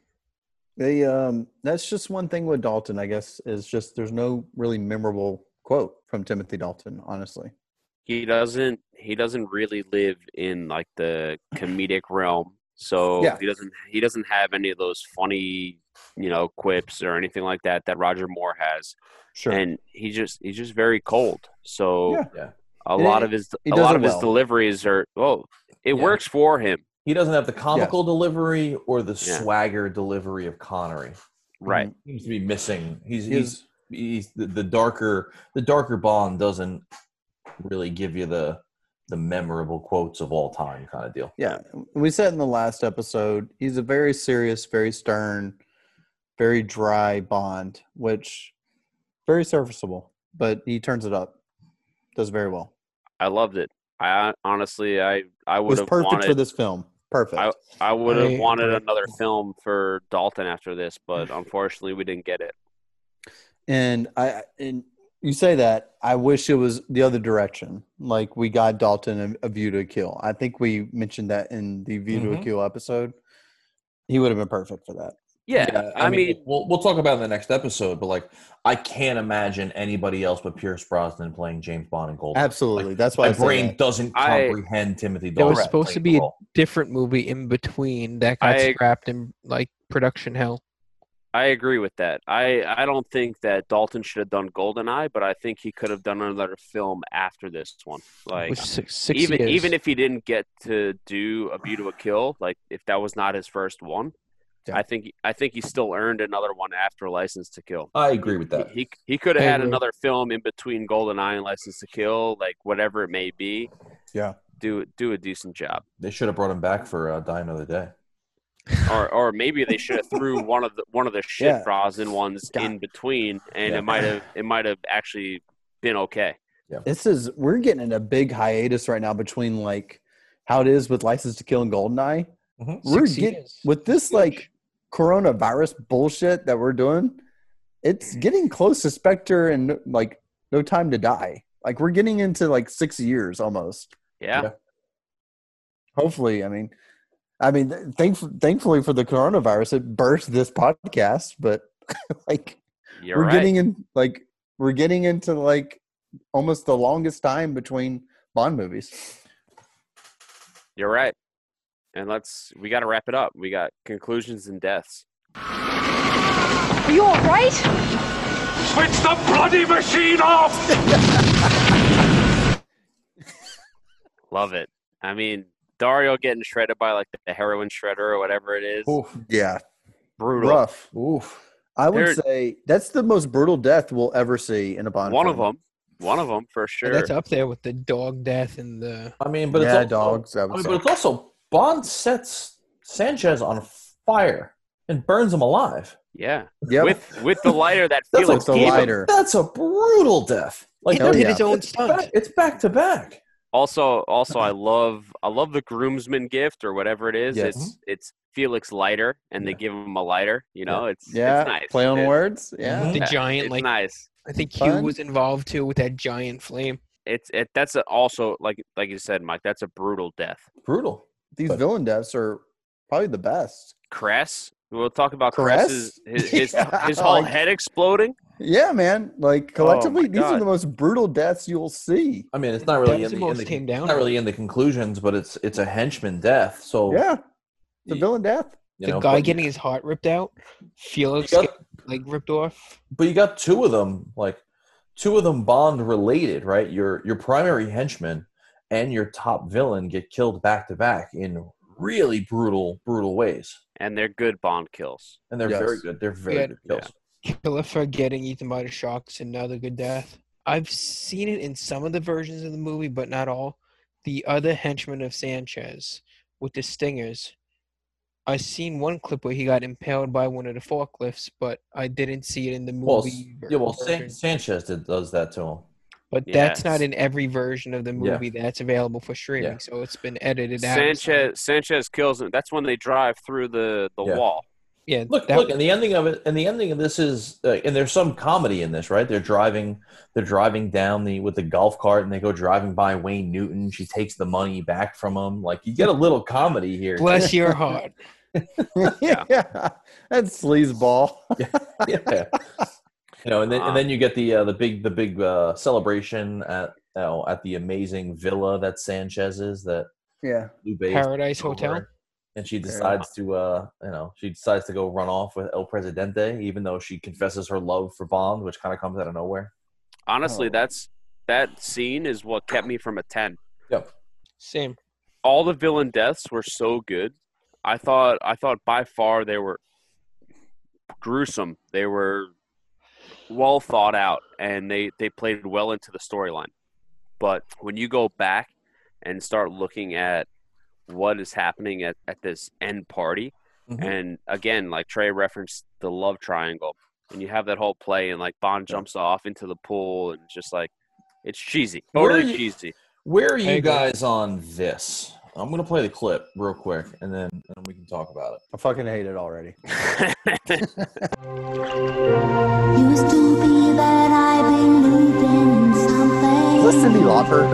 So where are you on the winking fish? I was expecting like Q Brand should be spying, but then I remembered Q's up on a balcony, double fisting martinis with an Yeah, I mean, power you, move. double 15 martinis. Uh, I will. I will say that this is probably one of the few Bond films that Bond actually develops a relationship with the woman. It's believable that Pam could have a relationship with Bond after this.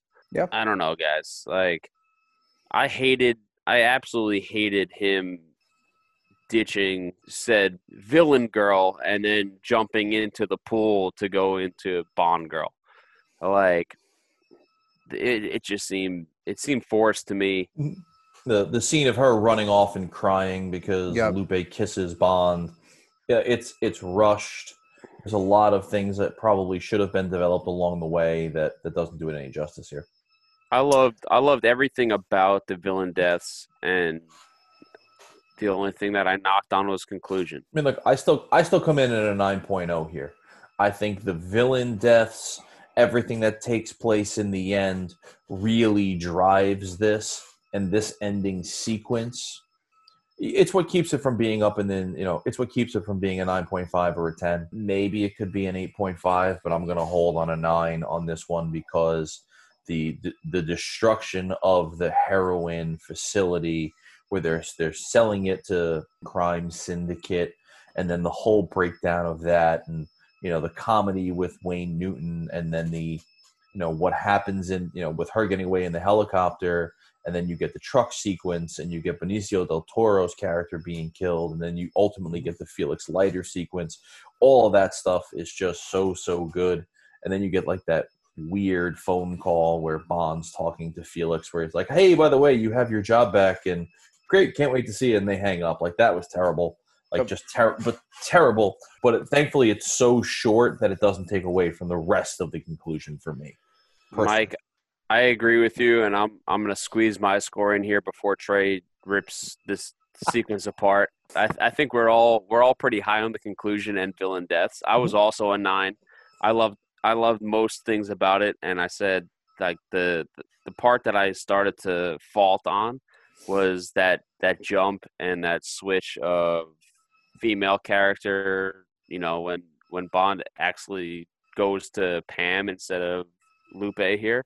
That's when I started to slide on it a little bit, but I still I still loved everything about Conclusion. Mike, you hit every point that I basically had in my notes. You know the the entire destruction of of the plant, the all the villain deaths. They were they were all very well done. Um, I was a nine, but I'll let I'll let Trey jump in and, and just destroy Well, this oh, fucking He thing. seems negative, so I'm gonna go positive with the highest score of 9.5. Sanchez was so pissed off he was willing to lose millions. Four tankers full of cocaine or whatever it is. Heroin. kill- heroin.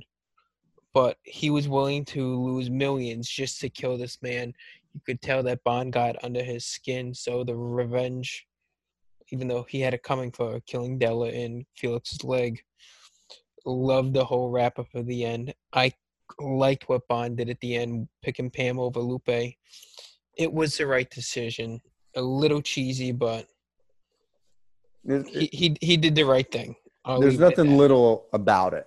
It is fucking cheesy. It is so bad. And this is It why I have such a. It was the 80s. It's just It's- supposed to be cheesy. such a big problem with it because it's such a dark movie. You see the most brutal deaths in this movie. Uh, such an open, like epic uh, opening of the movie, and then you get to like it, the, the ending is so rushed.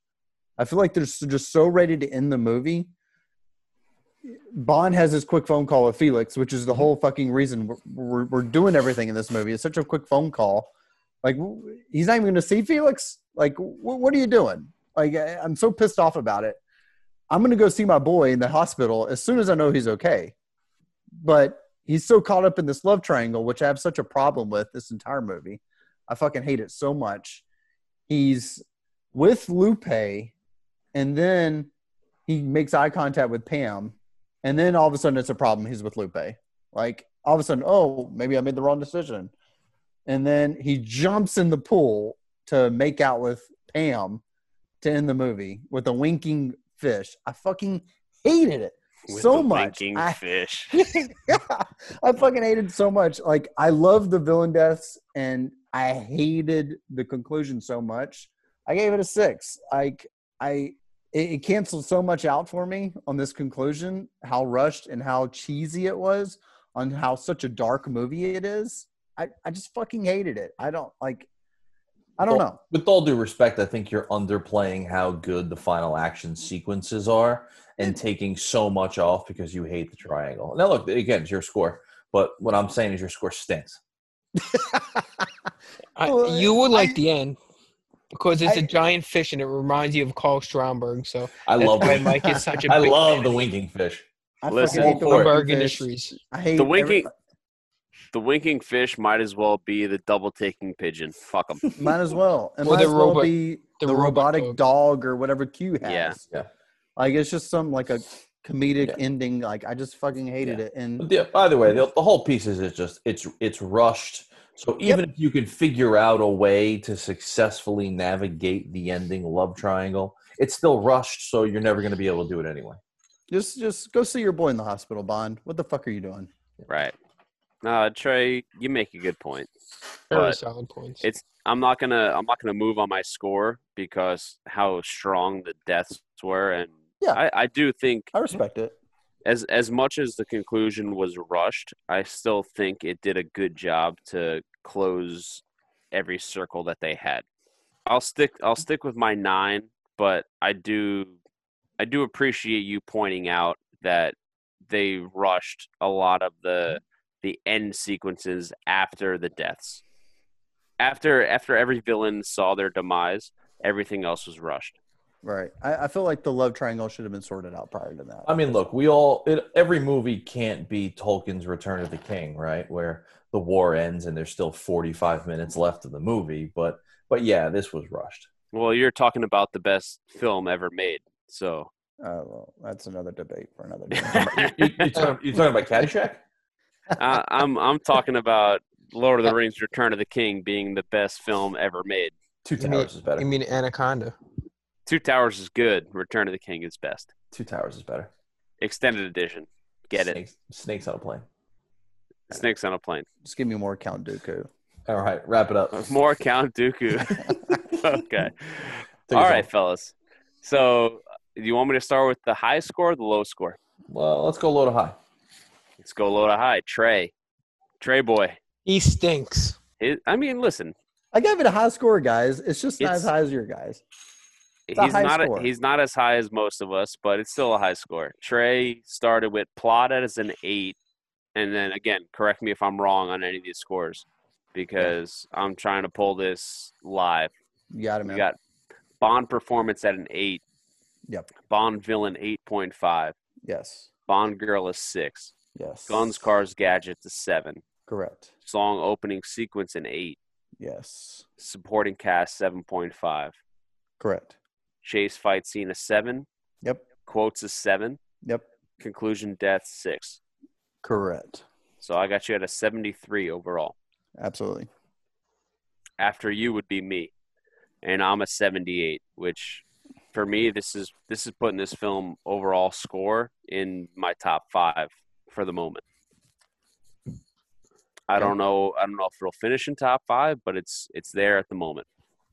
I've got my plot at a nine, Bond performance 8.5, Bond villain at nine, Bond girl 6.5, Guns, Cars, Gadgets a six, song opening sequence a nine, supporting cast 8.5, chase and fight scene a 6.5, quotes a six, conclusions death at nine. Next highest score is Mike, which takes a little bit of a jump. It goes to 82 overall.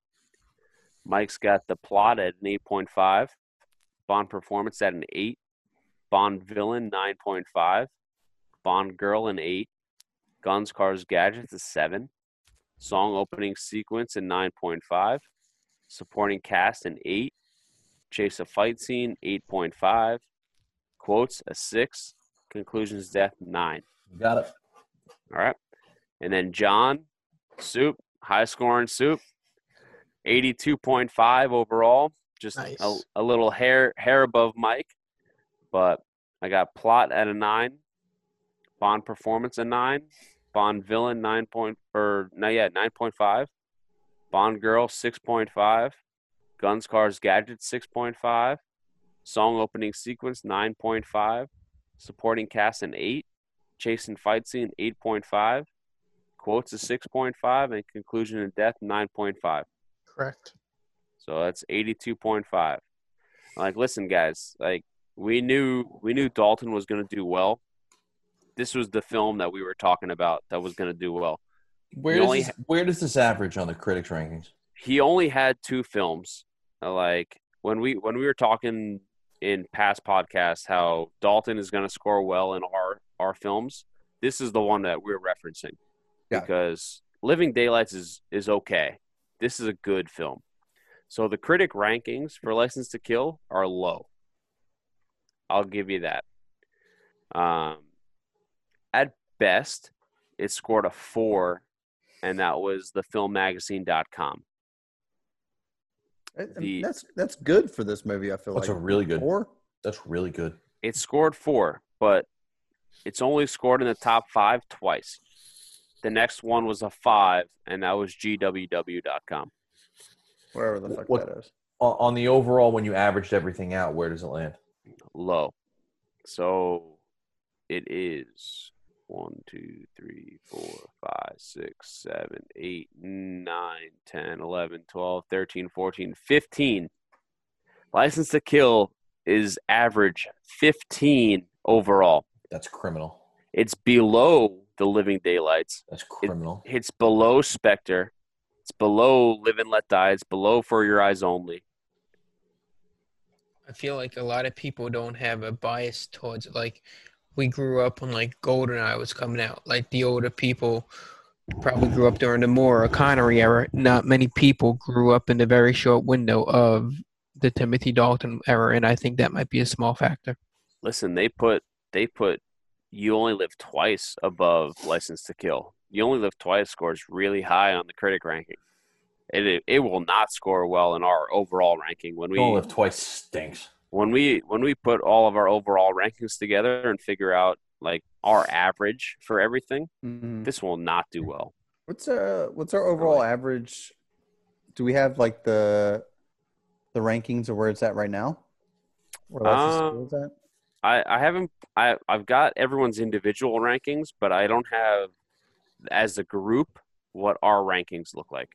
I think we should um maybe what we'll do, and perhaps we do like in a three quarter podcast where now that we're getting ready to move into Brosnan and and Craig, maybe we should just kind of based on our points I mean, we can scale it, see see what the actual world looks like.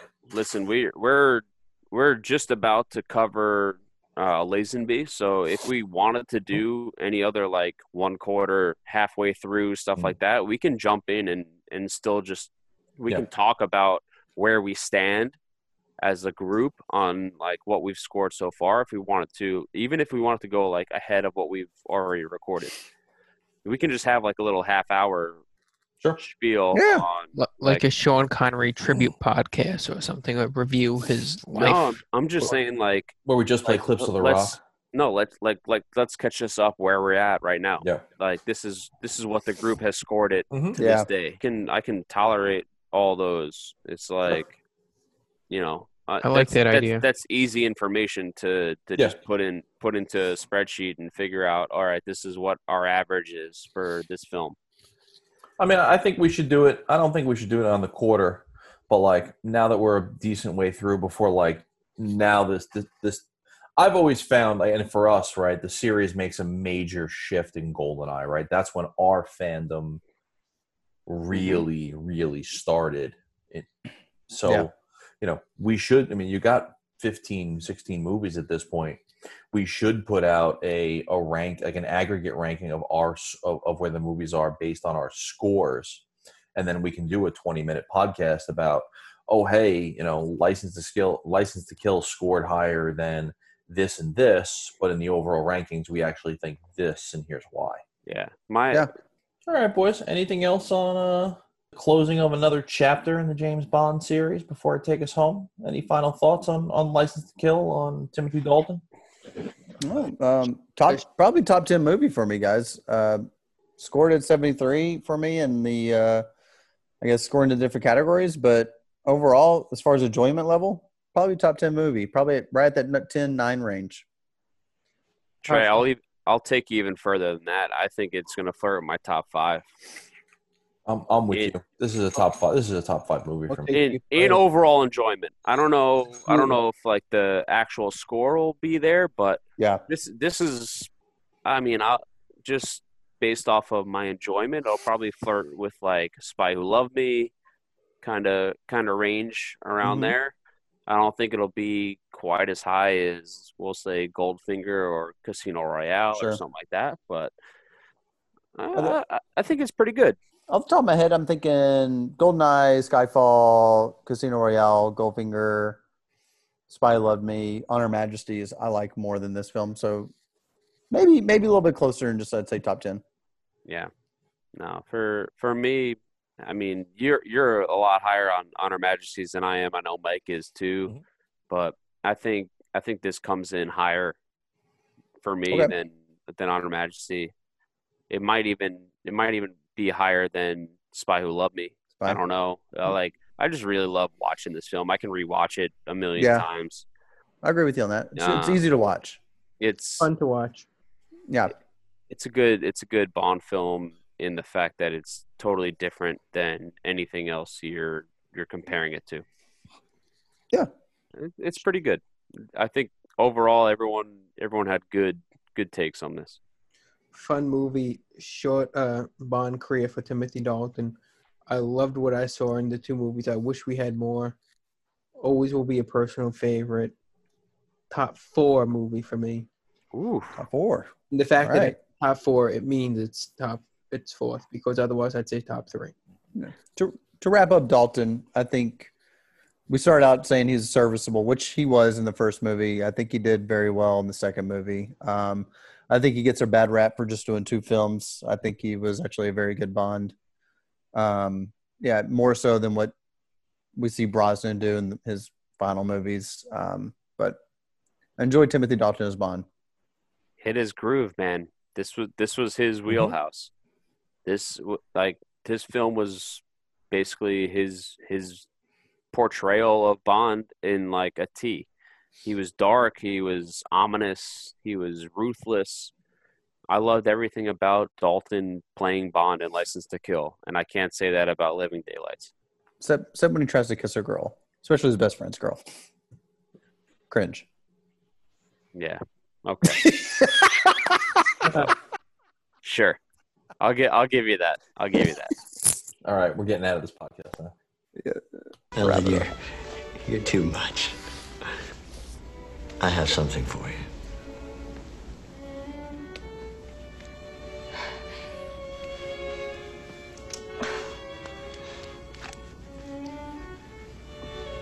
It's a lock of my hair. Gosh. Oh, it's getting late. Um, I've got to go. Uh, but thank you. Every, it's been wonderful. Ellen, wait. If you have nothing to do later, please come back. I'm gonna make pasta.